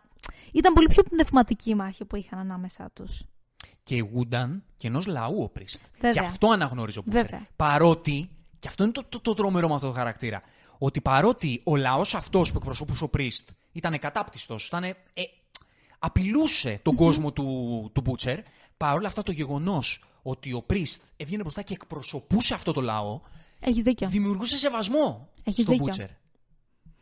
Οπότε αυτή είναι η, η πάρα πολύ ενδιαφέρουσα σχέση και εδώ έρχεται το πώς έρχεται σε αυτό το κομμάτι ο γιος, ο Σε Άμστερνταμ αντιπαράθεση, βέβαια. σε αντιπαράθεση με το τι πάει να κάνει αυτός. Οπότε λοιπόν όταν ε, γίνεται και τελειώνει η μάχη, περνάμε 20 χρόνια μετά. Το 46 νομίζω είναι η μάχη και μετά Να. πάμε στο 62, κάπου Ναι, ναι, κάτι ναι, ναι, τέτοιο. Ναι, ναι. Όπου ο Άμστερνταμ Πάει, Του βρίσκει Leonardo πάλι, DiCaprio. βρίσκει πάλι το μαχαίρι. επιστρέφει στο 5 points. Ακριβώς.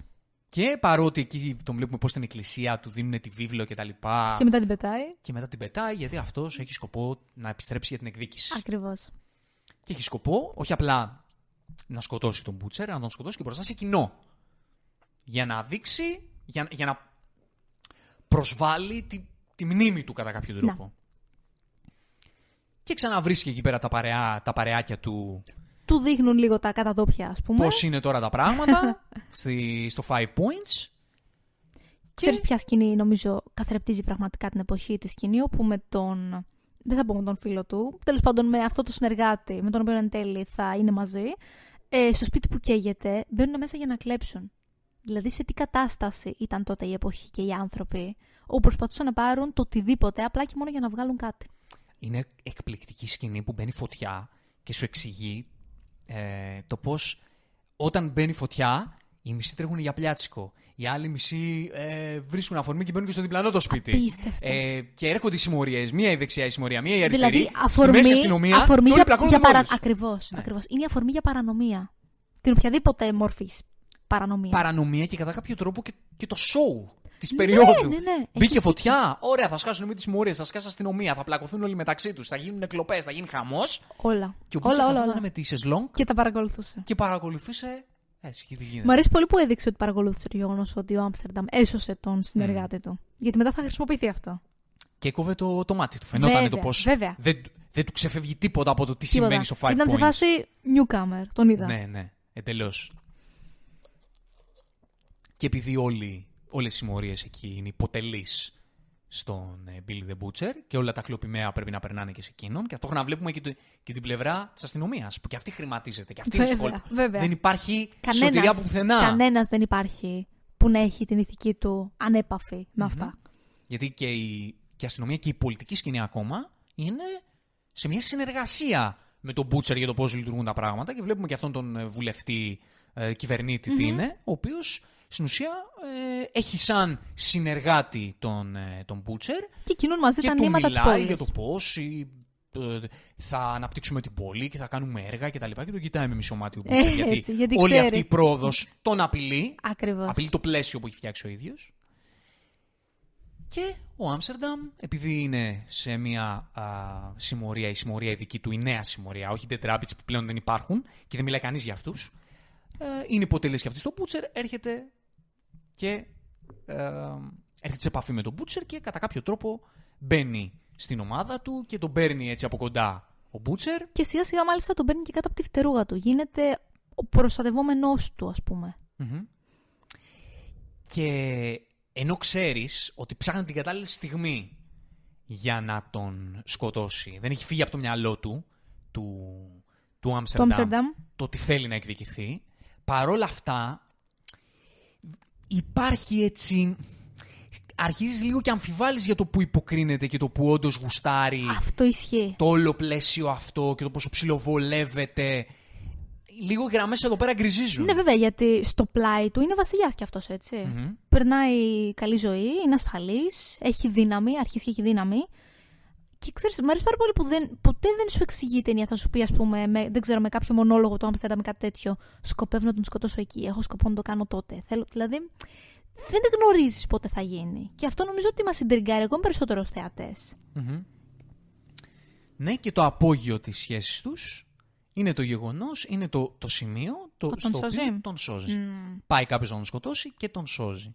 Όπου... ο- Πιστεύεις ότι το έκανε αυτό στρατηγικά; Εγώ, να σου πω, νιώθω ότι έγινε και λίγο ενστικτοδός. Μπορεί. Μπορεί. Γιατί κατά κάποιο τρόπο πραγματικά ήταν πατρική φιγούρα για αυτόν, έτσι. Μμμ. Του μάθε πολλά πράγματα αυτός ο άνθρωπος.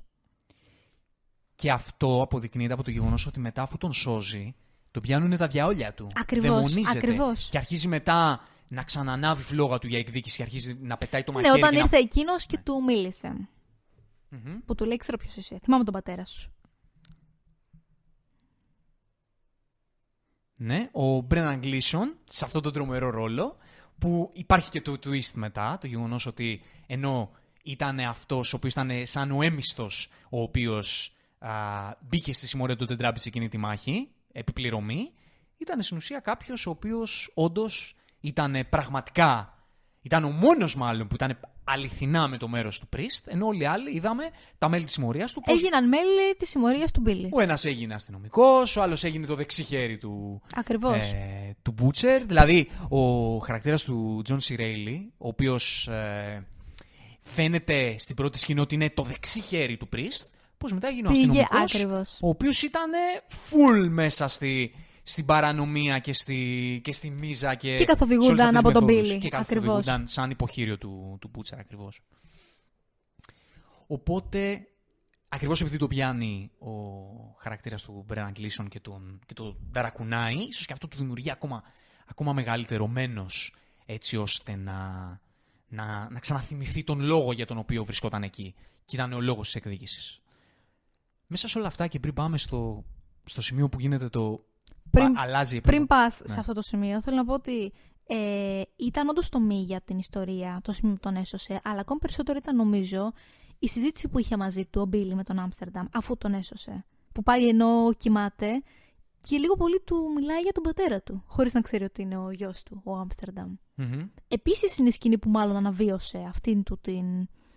Δεν ξέρω, από τη μία ίσως τον αναβίωσε τη φλόγα για εκδίκηση, αλλά από την άλλη είναι περίεργο να τον ακούς τον άνθρωπο που σκότωσε την οικογένειά σου να λέει για το πόσο σεβόταν και εκτιμά και αγαπάει. Αγαπάει, με την έννοια, ξέρεις, την πνευματική. Έναν άνθρωπο που τότε ηγούνταν της συμμορίας. Ναι, εντάξει, η σκηνή είναι φανταστική. Που ξυπνάει και τον βλέπει στην καρέκλα πάνω από το κεφάλι του. ο- Και αρχίζει και ο Άμστερνταμ. αφηγείται. και, και είναι, ενώ είναι πληγωμένος, είναι Ναι. αγκαλιά με τη σημαία της Αμερικής. Δηλαδή τρο, τρομερή απεικόνηση. Απίστευτο. Αυτή. Το πώς είναι αγκαλιά με τη σημαία και την έχει σαν σεντόνι πάνω του. Απίστευτο. Όπου βέβαια ένας από του. Εμένα αυτό είναι το κομμάτι λίγο που με χαλάει. Πες μου. Αν υπάρχει ένα πράγμα που λίγο με χαλάει στα... όχι στην ταινία γενικά, αλλά λίγο στο πώς χτίζεται η δυναμική της σχέσης του Άμστερνταμ με τον Μπίλι, είναι ο χαρακτήρας της Κάμερον Δίας. Ότι δημιουργείται και μία ζήλια για το κατά πόσο βρήκε μια γυναίκα που ας πούμε άρχισε να αποκτά συναισθήματα για, εκείνον, για εκείνη ο Άμστερνταμ. Και αυτή κατά κάποιο τρόπο είχε μία σχέση με τον Μπούτσερ, ο οποίος είναι ο αγάς Να. της περιοχής, οπότε ό,τι θέλει το έχει, άρα έχει και την... ε, Αυτό ισχύει. Αυτό ισχύει. και την, πώς την είπαμε, τη χαρακτήρα Ε, τη... Τζένι, Τζένι, ναι. η Τζένι, Τζένι. της Κάμερον Δίας. Οπότε αυτό το βρίσκω λίγο ένα στοιχείο που μπαίνει μεταξύ τους που δεν θα το χρειαζόμουν. Να σου πω κάτι. Γενικότερα, ο ήρωας του Άμστερνταμ δεν μου είναι συμπαθής. Καθόλου. Μμμ. Δεν ξέρω, δεν έχει τα... τα... Δεν, με, συ- δεν, δεν με συγκινούν τα πιστεύω και ο τρόπος όπου πάει να χειριστεί την κατάσταση. Γιατί όντως πάει να το κάνει με τον πολύ ύπουλο τρόπο. Μμμ. Θα ήταν όντως. Δεν ξέρω. δια- Διαφωνώ σε πάρα πολλά σημεία στο πώς χειρίζεται τις Αλλάζει μετά καταστάσεις. όμως, θα φτάσουμε Αλλάζει, εκεί. αλλάζει όντως. Μιλάμε τώρα μέχρι εδώ που είμαστε. Άρα νομίζω ότι. Ότι είναι ένα καλό σημείο το γεγονός ότι γνωρίζει την Τζέννη που έχει αυτό το παρελθόν και το πώς χειρίζεται ακόμη και αυτό το γεγονός. Θα σου πω ότι γενικά γνωρίζει την Τζέννη, ο χαρακτήρας της Τζέννη δηλαδή, δεν με ενοχλεί. Κατάλαβα, με κατάλαβα. ενοχλεί λίγο η τις, ε, δυναμική της ζήλιας που σαν να χρησιμοποιείται σεναριακά σαν να δώσει μία ακόμα ένας σπρώξιμο για να, για να θυμηθεί το, το, Το ότι θέλει να τον μίσο που είχε. εκδικηθεί. Ναι, ναι, το μένος που είχε. Καταλαβες. Αλλά απ' την άλλη, αυτό δεν δίνει και κάτι παραπάνω στην προσωπικότητα του Άμστερνταμ. Επειδή αν το καλοσκεφτείς, Το κάνει πιο κουνταλά. δεν έχει και πολύ προσωπικότητα. Όχι. Δεν έχει. Την αποκτά όμως. Την αποκτά, ναι. Μιλάμε τώρα για μέχρι εδώ που είμαστε. Άρα αυτό είναι σαν κάτι παραπάνω που το επιβεβαιώνει αυτό. Να σου δείχνει, ξέρεις, κοίτα πόσο καθοδηγείται από απλά τα γεγονότα. Από το συνέστημα, χωρίς να σκεφτεί και Ακριβώς. τίποτα. Ναι. Και να σου πω την αλήθεια, υπήρχε περίπτωση η Τζέννη και οποιαδήποτε Τζέννη να μην είχε σχέση με τον Μπούτσερ. Όλες οι ωραίες κοπελίτσες από αυτόν είχαν περάσει. Ναι. Πόσο μάλλον μια κλέφτρα. Άρα, στατιστικά και μόνο θα τον ήξερε. Δεν παίζει να μην τον ήξερε. Το οποίο βέβαια, ε, συμφωνώ μαζί σου. Δηλαδή, ότι ίσως δείχνει ακόμα περισσότερο στο χαρακτήρα Εμένα του. μου αναδεικνύει του ακόμα Άμστερνταμ περισσότερο ότι ήταν το πιο πόσο. έρμεο Ακριβώς. συναισθήματος. Το πόσο ένας δεν έχει καμία προσωπικότητα και πόσο άλλος έχει όλη την προσωπικότητα αυτής της ταινίας. Δηλαδή, δημιουργεί μια πανέμορφη αντίθεση ανάμεσα σε αυτού του δύο.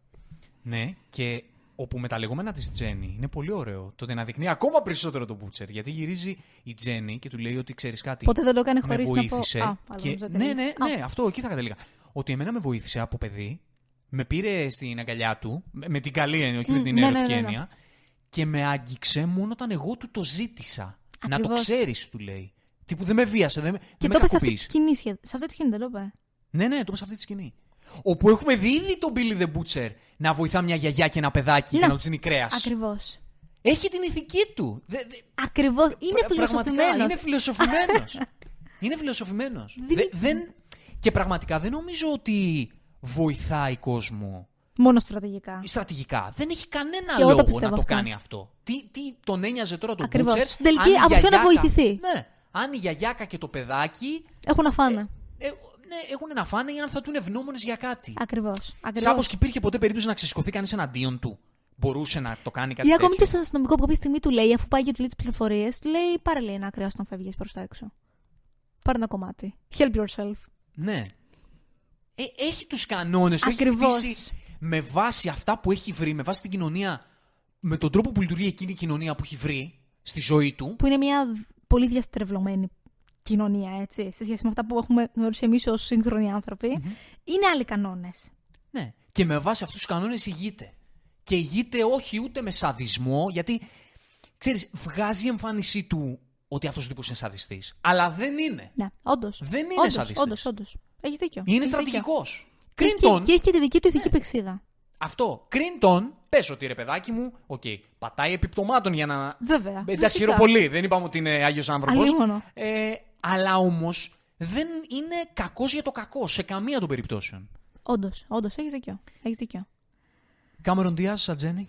Εντάξει. Είναι, Με ένα, περνάει είναι, λίγο αδιάφορη, να σου πω την είναι από τα αλήθεια. κομμάτια της ταινίας που διαχρονικά έχουν μείνει, ξέρεις, ως το σκιερό κομμάτι της ταινίας. Δεν με συγκίνησε. Ούτε με συγκίνησε η ερμηνεία της, ούτε θεωρώ, όπως είπαμε και ε, όταν την είδαμε την ταινία, ότι ήταν η τέλεια επιλογή. Αλλά απ' την άλλη δεν έφτασε και σε σημείο να με χαλάσει. Να πω δηλαδή, ξέρεις, να κάτι που με ξενέρωσε. Για να είμαι ειλικρινής, πραγματικά είναι, είναι κακό αυτό που λέω. Είναι, το ξέρω. Αλλά τα. Ξέρω, βουτάω τόσο πολύ στην ερμηνεία του Ντάνιελ που οτιδήποτε αρνητικό ίσως έχει αυτή η ταινία. Μπορώ να το παραβλέψω. Αλήθεια, μπορώ. Δεν μπορώ να μην το πω αυτό. Όχι, το, το καταλαβαίνω.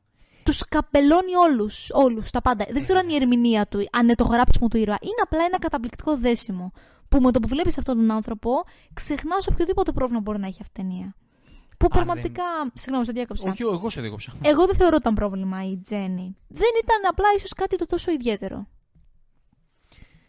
Αν δεν ήταν αυτή η ερμηνεία του Daniel Day-Lewis, η ταινία θα ήταν κάτι Άλλο. άλλο, Άλλο, άλλο, άλλο. άλλο. και κάτι όχι τόσο δυνατό. Δεν θα πω καλό, κακό. Το σενάριο αυτό θα ήταν. αλλά Εμβληματικό. Το, ναι, δεν θα είναι κάτι τόσο εμβληματικό. Η αλήθεια είναι Μεγάλη αυτή. αλήθεια είναι για αυτό. να λέμε του τραβού το δίκαιο. Ότι αυτή η ερμηνεία κάνει την ταινία Όντως. να έχει αυτό το βάρος. Όντως, όντως. Και όχι όμως. Επειδή έχουμε κάνει άλλες συζητήσεις για το πώς κάποιες ερμηνείες έχουν ανεβάσει μια ταινία. Εδώ η ερμηνεία αυτή δεν είναι μια ερμηνεία η οποία τραβάει την ταινία σαν, σαν να λες ότι η συμμορία της Νέας Υόρκης είναι αυτή η ερμηνεία. Πραγματικά αυτή η ερμηνεία γίνεται η ψυχή της ταινίας. Ναι, γιατί. Είναι λίγο διαφορετικό. Ξέρεις τι, είναι... είναι η ταινία κατά κάποιο τρόπο. Δηλαδή, αν δεν υπήρχε αυτός ο ήρωας, δεν θα υπήρχε ταινία. Αυτός αντιπροσωπεύει όσα θέλει να πει αυτή η ταινία. Άρα, αν δεν ήταν αυτή η ερμηνεία καλή, δεν θα μπορούσε να είναι η καλή ταινία. Ναι, ναι, ναι. ναι. Δεν γίνεται. Αυτό, όπως το πες.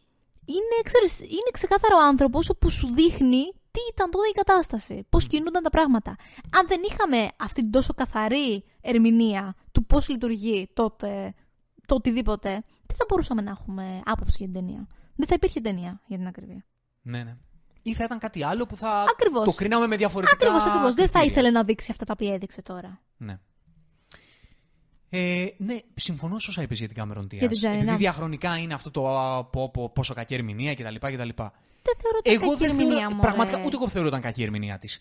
Απλά υπάρχουν άλλες 800.000 ηθοποιοί εκεί έξω που θα ήταν καλύτερες. Ναι, αλλά αυτό δεν έχει να κάνει Αυτό με είναι την, σίγουρο. με την ικανότητα. Έχει να κάνει το ότι δεν, δεν τέριαζε Ναι, είναι για μισκά. το ρόλο. ναι, δεν Τι λέω. η κοπέλα έκανε το καλύτερο που μπορούσε για το σενάριο. Δεν ήταν θέμα ότι δεν έπαιξε καλά. Ήταν ότι δεν τέριαζε για αυτό που είχε να κάνει. Ναι, εγώ δεν το θεωρώ κακό ηθοποιό. Όχι, την ούτε εγώ, Cameron ούτε Diaz. εγώ, ούτε εγώ. Θεωρώ ότι σε πολλούς ρόλους της καριέρας της είναι αυ- ακριβώς αυτό που πρέπει να είναι. Συμφωνώ απόλυτα. Δηλαδή, και ούτε ποτέ μου βγάζει χαμηλό υποκριτικό επίπεδο. Πώς να σου το πω, δηλαδή την Gal Όχι, Gadot, όχι, ρε παιδί όχι, μου. όχι, όχι, Τη όχι. βλέπω σε σκηνές, σε διάφορες ταινίες που έχει κάνει, μόνο στο Wonder Woman. Και λέω, ρε πω ρε γάμο, αυτή δεν, δεν, δεν μπορεί. Το, ναι, εκτός, παρότι έχει εξαίρεση αυτή την ενέργεια. Βέβαια, λέω, βέβαια, μιλάμε για τεχνική. Τι θεότητα είναι αυτή. Όντως, αλλά όντως. τεχνικά θα τη βλέπεις πολλές φορές και λες, Ισχύει ρε φίλε, αυτό. δεν μπορεί. Ισχύει αυτό, βέβαια. Την Cameron Diaz δεν την έχω δει ποτέ και να πω δεν μπορεί. Λέω εγώ. όμως Ούτε ότι εγώ. αυτό το οποίο κάνει η Cameron Diaz είναι κάτι πολύ συγκεκριμένο. Και δεν ταιριάζει το εδώ οποίο πέρα δεν σε αυτό το ταιριάζει. ρόλο. Εδώ δεν ταιριάζει. Ακριβώς. Κακά τα ψέματα. Ακριβώς. Ναι. Και δεν ταιριάζει καθόλου με τον Τικάπριο. Πω, Όχι, καθόλου. καθόλου, καθόλου. Δεν είναι Μηδέν καθόλου χημεία. χημεία. Μηδέν Καμία χημεία. Χημεία. Ναι. Λοιπόν, ε, Αλλά όμως, για να πάμε στην ιστορία, ναι. ο χαρακτήρας αυτή της ε, Τζέννη είναι αυτή που διασώζει, η αγάπη που του δείχνει, είναι που τον διασώζει και του δίνει μια δεύτερη ευκαιρία να πάρει το πράγμα, να δει τα πράγματα διαφορετικά. Όπου στη γιορτή αυτή που γιορτάζει ο Μπούτσερ τη νίκη του επί του Πρίστ και τη γιορτάζει σεβόμενος τη μνήμη Κάθε του χρόνο. ο Άμστερνταμ αποφασίζει να τον σκοτωσει Επειδή όμως το φιλαράκι του έχει ήδη μιλήσει, ο Μπούτσερ είναι υποψιασμένος και καταφέρνει να αποφύγει το στιλέτο, το ντάγκερ που του πετάει, ο, το λεπίδι που του πετάει ο, ο Άμστερνταμ και μέσα σε όλο τον κόσμο τον ξεφτιλίζει. Τον χτυπά, τον βασανίζει Και δεν τον τον σκοτώνει. ξεφτιλίζει και τον σκοτώνει όπως είχε κάνει και ο Priest Ακριβώς. με εκείνον. Και το πήρε σαν παράδειγμα. Ότι όπως. Και, και βλέπεις πώ τον έχει σαν εικόνισμα, πραγματικά κυριολεκτικά και μεταφορικά, τον Priest ο Μπούτσερ, ως ότι ακολουθεί τη δική του λογική και στρατηγική. Ακριβώς. Ότι όπως εκείνος με εμένα δεν με σκότωσε επειδή θεωρούσε ότι δεν είναι καν, δεν αξίζει για την τιμή του να σκοτώσει ένα σαμιαμίδι που πήγε πισόπλατα να με σκοτώσει. Δεν του αξίζει καν ο θάνατος, απλά προτιμώ να τον αφήσω στην τροπή. Έτσι θα κάνω κι εγώ με εκείνον. Και του λέει ότι ο, ο πατέρας σου ήταν ένας άνθρωπος με αρχές Στάθηκε στα πόδια όταν πολεμήσει. με κοίταξε στα μάτια για να με σκοτώσει. Δεν για αξίζει να με το- πολεμήσεις το στο όνομά πεδίο του. της μάχης και εσύ πήγε σύπουλα να με σκοτώσεις. Δεν αξίζει το όνομά του, τον ξεφτιλίζει. Και το άτομο που του δίνει την ευκαιρία να το δει λίγο διαφορετικά Είναι η Τζέννη. είναι η Τζέννη που, Που τον παίρνει, φροντίζει. Τον φροντίζει, τον ιατροπορεύει και εδώ είναι το σημείο της καμπής για τον ίδιο τον ε, Άμστερνταμ. Γιατί τι κάνεις σε αυτό το σημείο, συνειδητοποιεί ότι επειδή υπάρχει αυτό το κομμάτι σε μεγάλο βαθμό στην πορεία του Άμστερνταμ εκείνο το σημείο, η σκιά του πατέρα του, και είναι και αυτό ένα από τα Ναι, θέματα βέβαια, βέβαια. της, ε, της ιστορίας και της ταινίας, το, το πώς ένα παιδί με έναν πατέρα όπου είχε μια ιστορία, κάποια πεπραγμένα, κάποια κατορθώματα και όχι μόνο ε, ασα- από, σε επίπεδο καριέρας, εντός αγωνίων να κάνουμε τη μεταφορά, αλλά σε επίπεδο προσωπικότητας. Ναι, Έχει βέβαια. μια Πώς μπορεί να ισχυρή ξεφύγει από προσωπικότητα. αυτό, από τη σκιά του; Πώς μπορεί να ξεφύγει από αυτό και πώς μπορεί να διαμορφώσει το δικό δική του εαυτό του. και να, Μμμ. και, να, και να τον μιμηθεί με την καλή έννοια. Να, να μπορέσει να χτίσει και αυτός μια προσωπικότητα τόσο δυνατή όσο ο πατέρας του. Αλλά να είναι δική του. Αλλά να είναι δική του. Και βλέπουμε ότι από το σημείο αυτό που ξαναπατάς στα πόδια του αφού γιατροπορεύεται, αποφασίζει και χωρίς να πάρει κάποιο exposition αυτό να το λέμε και Τίποτα. αυτό. Τίποτα απολύτως. Από τις πράξεις του το, το αντιλαμβανόμαστε τι πάει να κάνει εδώ ο Άμστερνταμ και χωρίς να το πει πουθενά ότι τώρα θα ακολουθήσω τα χνάρια του πατέρα μου.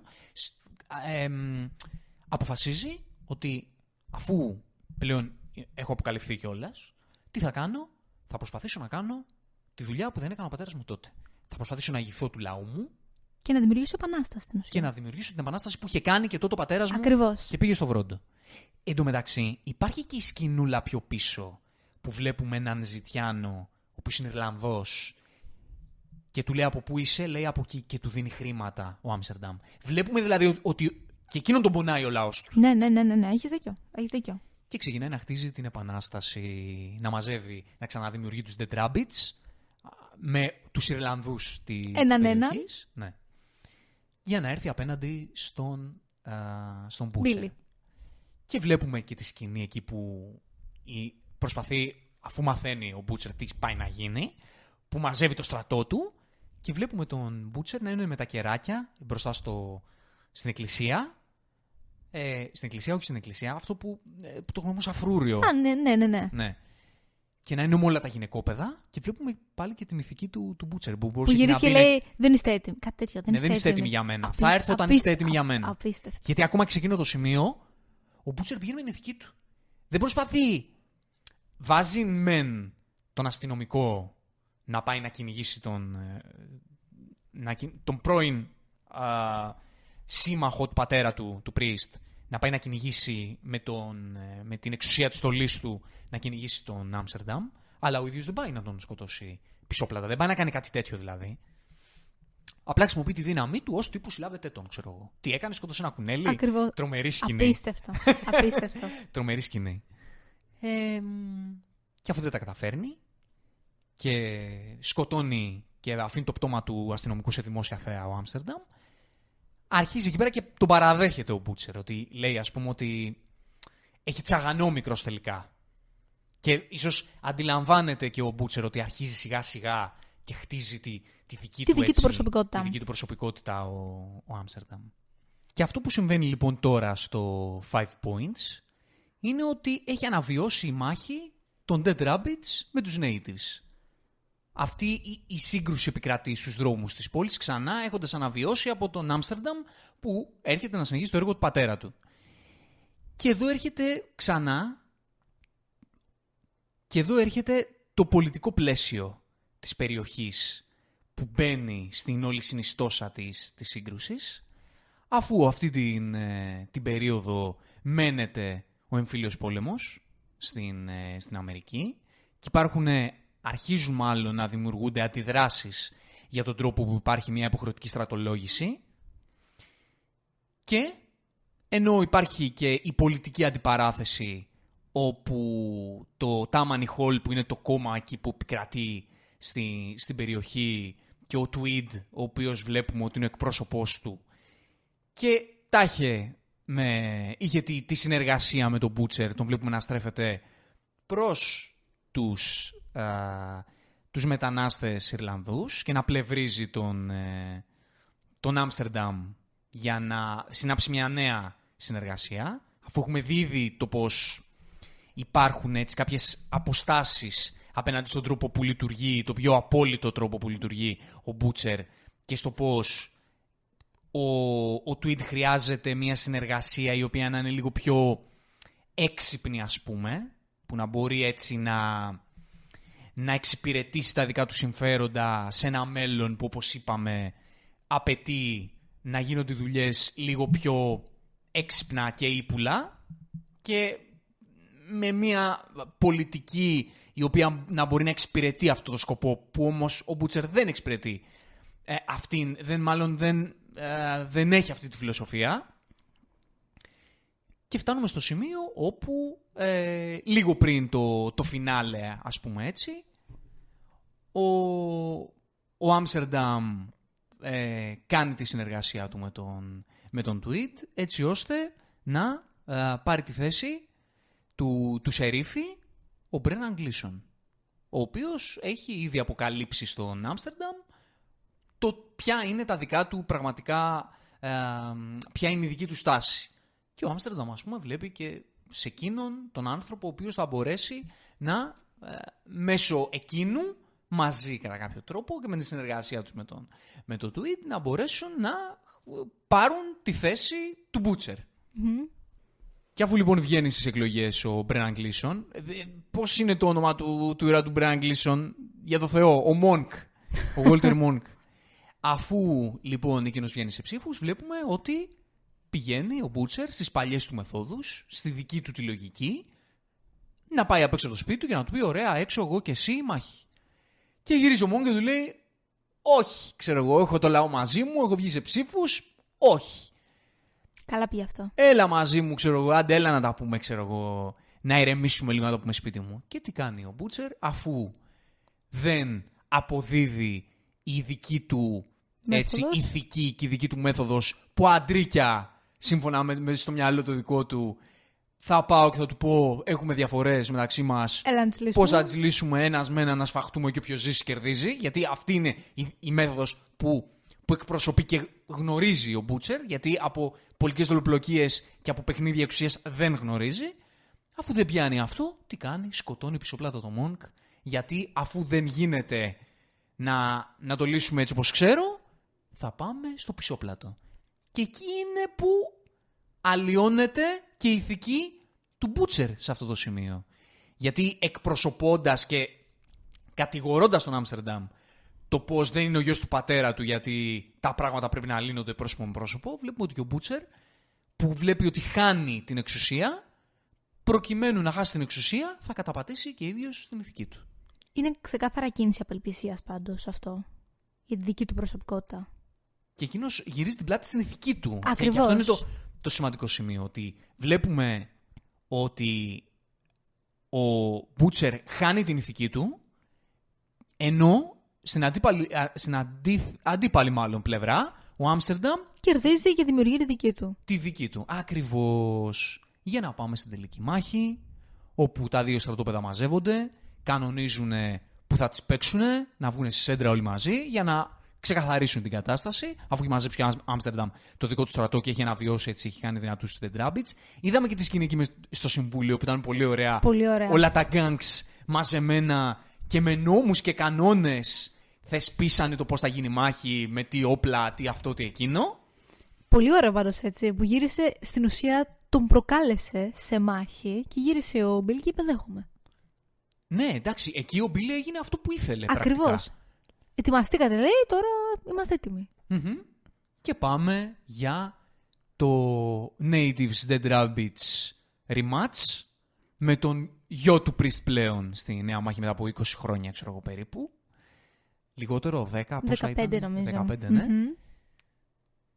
Και την ημέρα που έχουν κανονίσει να κάνουν αυτή τη μεγάλη μάχη είναι η μέρα που γίνεται η μεγάλη εξέγερση κατά του συστήματος όπου ε, στρατολογούσε με τη βία πολίτες για να πάρουν μέρος στον εμφύλιο πόλεμο. Γνωστά και ως Civil War Riots. Όπου Αυτά είναι πραγματικά γεγονότα. Ε, έχουν συμβεί και εκεί πάνω ήθελε να πατήσει κιόλας ο Σκορσέζε στο να βγάλει μπροστά αυτή την ιστορία. Το πώς η Αμερική γεννήθηκε μέσω του εμφυλίου πολέμου και στην ουσία ο Σκορσέζε θεώρησε τη σημαντικότητα της ιστορίας ότι στα πλαίσια αυτά του εμφυλίου πολέμου τι ακριβώς έχει γίνει και το ποια ήταν η κοινωνία η Αμερικανική στην, στην πύλη του εμφυλίου πολέμου. Και αυτές οι εξεγέρσεις ήταν που στην ουσία επισκίασαν την τελική Τη μάχη. δική τους μάχη. Γιατί η τελική μάχη Για την ακρίβεια δεν έγινε ποτέ η Ποτέ τελική δεν έγινε. μάχη. γιατί ο στρατός βγήκε μπροστά για να καταπατήσει τα riots, άρχισε να βομβαρδίζει, το, να πυρπολεί το, το Five Points, Και όποιος σώθηκε, σώθηκε. ακριβώς. Και στην ουσία η τελική μάχη ήταν μέσα στις τάχτες από τα αποκαίδια που άφησαν οι, οι βομβαρδισμοί οι οποίοι είχαν ως στόχο να πνίξουν τις ε, εξεγέρσεις. Είναι Για να τρομερό. φτάσουμε. Ναι. Ε, θέλω να πω δύο-τρία πράγματα για αυτή Μμμ. τη σκηνή, γιατί είναι μια καταπληκτική σκηνή. Αρχικά υπάρχουν δύο στιγμιότυπα που δείχνουν, δεν ξέρω αν τα παρατήρησε, δείχνουν dead rabbits να βοηθούν τους natives. Πόσο πολύ δείχνει εκείνη τη στιγμή ότι ξέρεις, πάνω απ' όλα είναι η επιβίωση. Ούτε συμμορίες δεν υπάρχουν εκείνη τη στιγμή, ούτε οικογένειες, ούτε τίποτα. Είναι απλά ο καθένας να σώσει τον εαυτό του και να επιβιώσει. ναι, και αυτό ξέρεις, ε, σου δημιουργεί αυτή την αίσθηση της, της ματαιότητας και, και το πόσο, πόσο περίεργα πολλές φορές είναι τα πράγματα σε μια κοινωνία. Δηλαδή, οι δύο αυτές οργανώσεις, πώς μπορούμε να τις χαρακτηρίσουμε, είχαν αντικρώμενα συμφέροντα, ενώ την ίδια στιγμή υπήρχε ένα πολύ πιο βαθύ κοινωνικό πρόβλημα, κοινωνικό-πολιτικό πρόβλημα, το οποίο ίσως το αμελούσαν και ίσως το είχαν στο πίσω μέρος του μυαλού τους, το οποίο γιατί ξέρεις, είναι εν τέλει ο- ήταν αυτό που επισκίασε την ίδια Ακριβώς. τους την ε, αντιπαλότητα. Γιατί ήταν στο μικρό κοσμό τους, γι' αυτό. Αλλά ξέρεις, μερικές φορές. Νομίζω ότι θέλει να σου περάσει τόσο, τόσο πολύ συγκεκριμένη σκηνή το γεγονός ότι κανείς δεν μπορεί να τρέξει μακριά από την ιστορία και από το πώς κυλάει αυτή. Μμμ. Και επίσης το γεγονός ότι ναι, γκάγκς διαφορετικά, ναι, διαφορετικές πολιτικές πεπιθήσεις, αλλά στο τέλος όλοι είναι πολίτες μιας κοινωνίας η οποία λειτουργεί με κάποιους θεσμούς ή είναι έτσι η, η κατάσταση την, την, περιο- την, την εποχή εκείνη που είναι όλη έρμεα ενός πολέμου πολύ μεγαλύτερου από, τον το, εαυτό από τους τους. μικροπολέμους Μμμ. στους δικούς τους της Ακριβώς. γειτονιάς. Ειδικά η σκηνή όπου βλέπεις τον Μπίλι που είναι ήδη τραυματισμένος, όχι από τον Άμστερνταμ, από, από κάποια. Κάπως τραυματιστική. Στην ουσία, ναι, από γίνεται τα η έκρηξη. στρατεύματα. Ναι, ναι, ναι, και κάποιο θράψμα τον λαβώνει. Και βλέπεις το βλέμμα του που έχει βουρκώσει από, τη, από την πίεση, από τον πόνο, δεν ξέρω. Και τον βλέπεις να κοιτάζει σε ένα τρομερό slow την κατάσταση γύρω του. Και βλέπεις τα μάτια του ότι εκείνη τη στιγμή συνειδητοποιεί πόσο πολύ αλλάζει ο κόσμος. Ναι, ναι. Ότι ναι. ο κόσμος που ξέρει δεν θα είναι ποτέ ξανά ο ίδιος. Μμμ. Δεν ξέρω αν εκείνη τη στιγμή χαίρεται που δεν θα είναι εκεί για να τον ζήσει ή όχι. Αλλά βλέπεις τις συνειδητοποιήσει στα μάτια του. Το ότι ποτέ ξανά δεν θα είναι η Νέα Υόρκη αυτό που ήταν. Και είναι και ατάκα που λέει, ο- αφού. Θα πεθάνω ως Αμερικανός. Ναι. Είναι η ατάκα που λέει, που είναι. Είναι πολύ βαθιά για αυτόν τον άνθρωπο. Δηλαδή, σαν να πεθαίνει μαζί του Η παλιά Νέα Υόρκη. η παλιά Νέα Υόρκη, η παλιά Αμερική. Αυτή που εκείνος θεωρούσε καλή, ας πούμε. Μμμ, μμμ. Σαν να αλλάζει η σελίδα, σαν να περνάμε σε μια νέα εποχή Ναι, μετά από ακριβώς, αυτό το σημείο ακριβώς. το, το χρονικό. Και όντως έτσι έγινε. Μμμ. Και όντως έτσι έγινε. Ο Άμστερνταμ τον σκοτώνει, έστω και αν δεν το- πολέμησαν ποτέ. Δεν τον άφησε καν να αυτοκτονήσει. Γιατί πήγε να βγάλει το μαχαίρι να αυτοκτονήσει και δεν τον άφησε καν. Και στην ουσία εδώ τελειώνει η ιστορία μας, με τον... Ε, βλέποντας την τραγωδία εκείνη τη στιγμή, ε, στην Νέα Υόρκη, στις τάχτες που, που έμειναν μετά από τη, την επίθεση κατά των, ε, των εξεγέρσεων, όπου στην ουσία η αντιπαλότητα αυτή έμοιαζε τόσο μικρή σε σχέση με, όλ- με με αυτό που επικρατεί εκείνη τη στιγμή. Δηλαδή, όλη η ιστορία Όπως και αυτό Μπορεί είναι να η ήταν αυτή η ιστορία μάχη. γενικά. και στο τέλος φάνηκε τόσο φτωχή απέναντι στο τι πραγματικά γινόταν εκείνη την περίοδο. Και στο ότι αυτή η κόντρα μεταξύ τους ήταν ένας, όπως είπες πριν, ένας μικρόκοσμος απέναντι σε ένα πολύ ε, Μεγαλύτερο πόλεμο. πολύ μεγαλύτερο πόλεμο. Με πολύ μεγαλύτερα συμφέροντα. Μ, Ακριβώς. Και στο φινάλε βλέπουμε την Τζέννη με τον ε, Άμστερνταμ στην ουσία να εγκαταλείπουν Να τη Νέα φεύγουν. Υόρκη. Ίσως για να πάνε στο Σαν Φρανσίσκο να πάνε κάπου αλλού. Να συνεχίσουν τη ζωή τους με ένα διαφορετικό τρόπο. Δεν μας ενδιαφέρει με ποιο. Δεν είναι κομμάτι της Έθαψε, ιστορίας. έθαψε και το μαχαίρι, έθαψε και το παρελθόν του. Και θάβει το παρελθόν του και εδώ έρχεται με αυτό το λεπίδι όπου η συμβουλή του πατέρα του ήταν ότι Αφήνουμε το αίμα πάνω.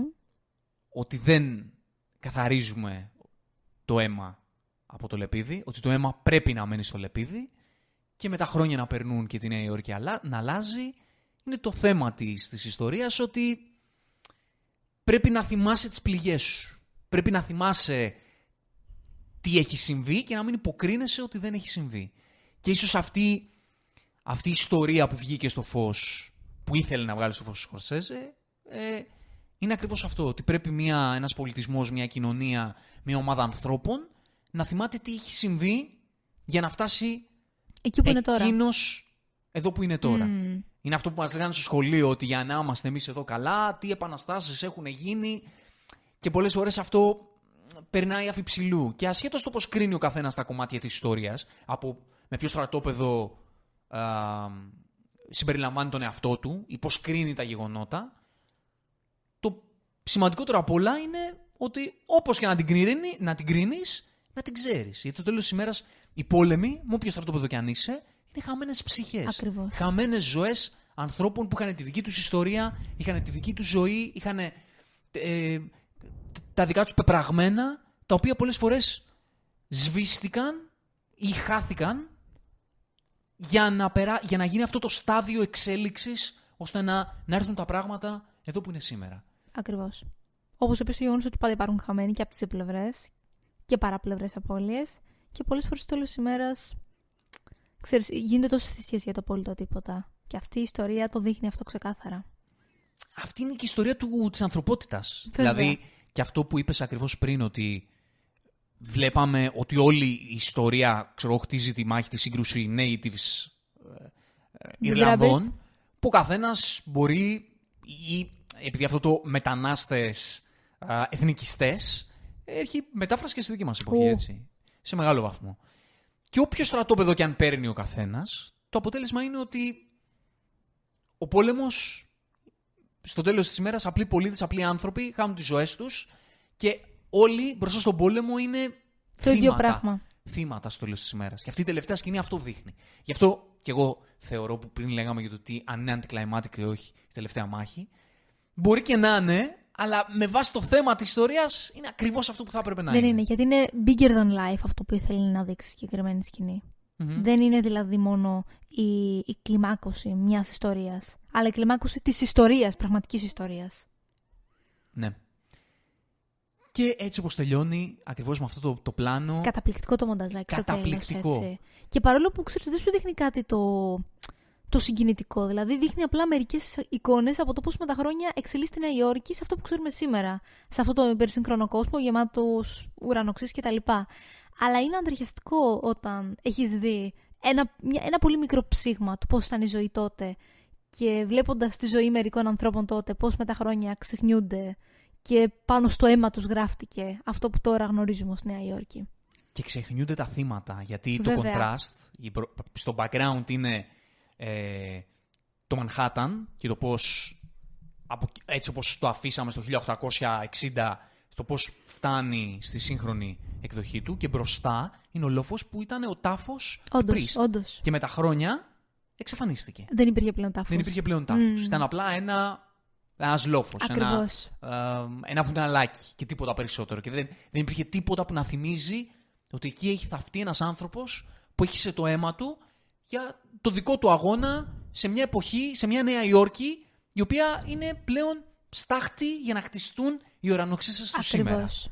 Για να χτιστεί αυτό το περίβλημα του κέντρου του κόσμου και της μεγάλης πόλης και της σπουδαίας πόλης που ε, έχει μαρκεταριστεί στις μέρες μας η Νέα Υόρκη.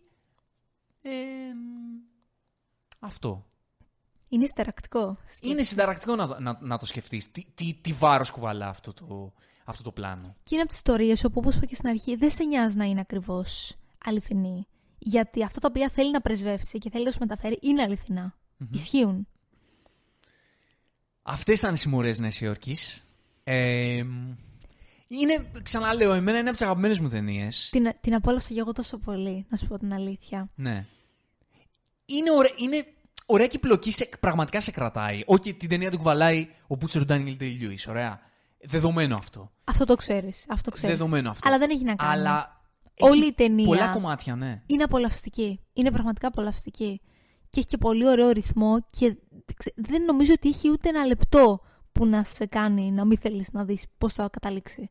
Και έχει cool στιγμές. Αναφέρομαι πάρα πολύ ε, σε αυτή την έκφραση όταν μιλάμε για, ειδικά για ταινίες του τότε, γιατί σε ό,τι έχει να κάνει με τον blockbuster εμπορικό κινηματογράφο, γιατί είναι εμπορική ταινία οι Μωρές Νασιόρκης, δεν είναι κάποια ταινία του Σκορτσέζε από αυτές που είναι, ξέρεις, Ναι, ναι, όντως. όντως, λιγότερο δίκιο έχεις. εμπορικές για ένα μικρότερο ακροατήριο. Είναι μια ταινία που βγήκε και η μοίρα μας την έκτισε, ειδικά κιόλας με αυτόν τον τρόπο, ώστε να είναι εμπορική, να τη δουν πολλά μάτια. Σωστά. Και στο box office δεν πήγε τόσο άσχημα. Εγώ είχα στο μυαλό μου ότι δεν πήγε καλά στο box office. Δεν πήγε άσχημα, δεν πήγε και συνταρακτικά καλά. Πήγε γύρω στα ε- 190 εκατομμύρια, που με ένα budget γύρω στα 90 που είχε, ήταν τύπου, ε, ok, βγάλαμε τα λεφτά μας. Κάπως έτσι, δηλαδή δεν πήγε και μέσα.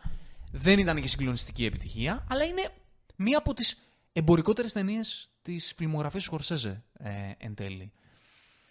Οπότε, ε, ναι, είναι μία ταινία που ναι μεν είναι blockbuster και έχει αυτές τις στιγμές που σε κάνουν να απολαμβάνεις τις εμπορικές ταινίες, αυτά τα blockbuster που λέμε και γουστάρουμε να τα βλέπουμε στις, στις αίθουσες, τα οποία εκλείπουν στις Βέβαια, μέρες μας. βέβαια. Οι πραγματικά εμβληματικά cool στιγμές.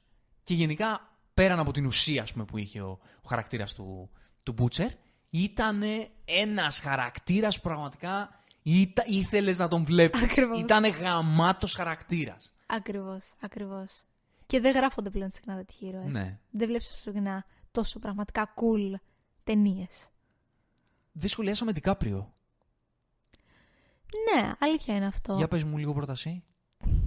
Ξέρεις, θα μου πεις. δυσκολεύομαι λίγο να τον κρίνω, γιατί πραγματικά δεν έχω να πω πολλά για τον ήρωά του σαν ήρωα. Δηλαδή, ακόμη και στο δεύτερο μισό που αρχίζει και κτίζεται λίγο η προσωπικότητά του, δεν νομίζω ότι αλλάζει ιδιαίτερα η υποκριτική του Ντικάπριο. Εντάξει, δεν θα σου πω ότι ήταν συνταρακτική η ερμηνεία του σχέση με άλλες, αλλά όχι λόγω του ηθοποιού, λόγω του, του ήρωα. Δεν νομίζω ότι είχε και πολύ περισσότερα να βάλει. Θεωρώ ότι έκανε ό,τι ήταν να κάνει μια χαρά. Απλά ο συγκεκριμένος ήρωας ήταν αρκετά ξενέρωτος. Μμμ.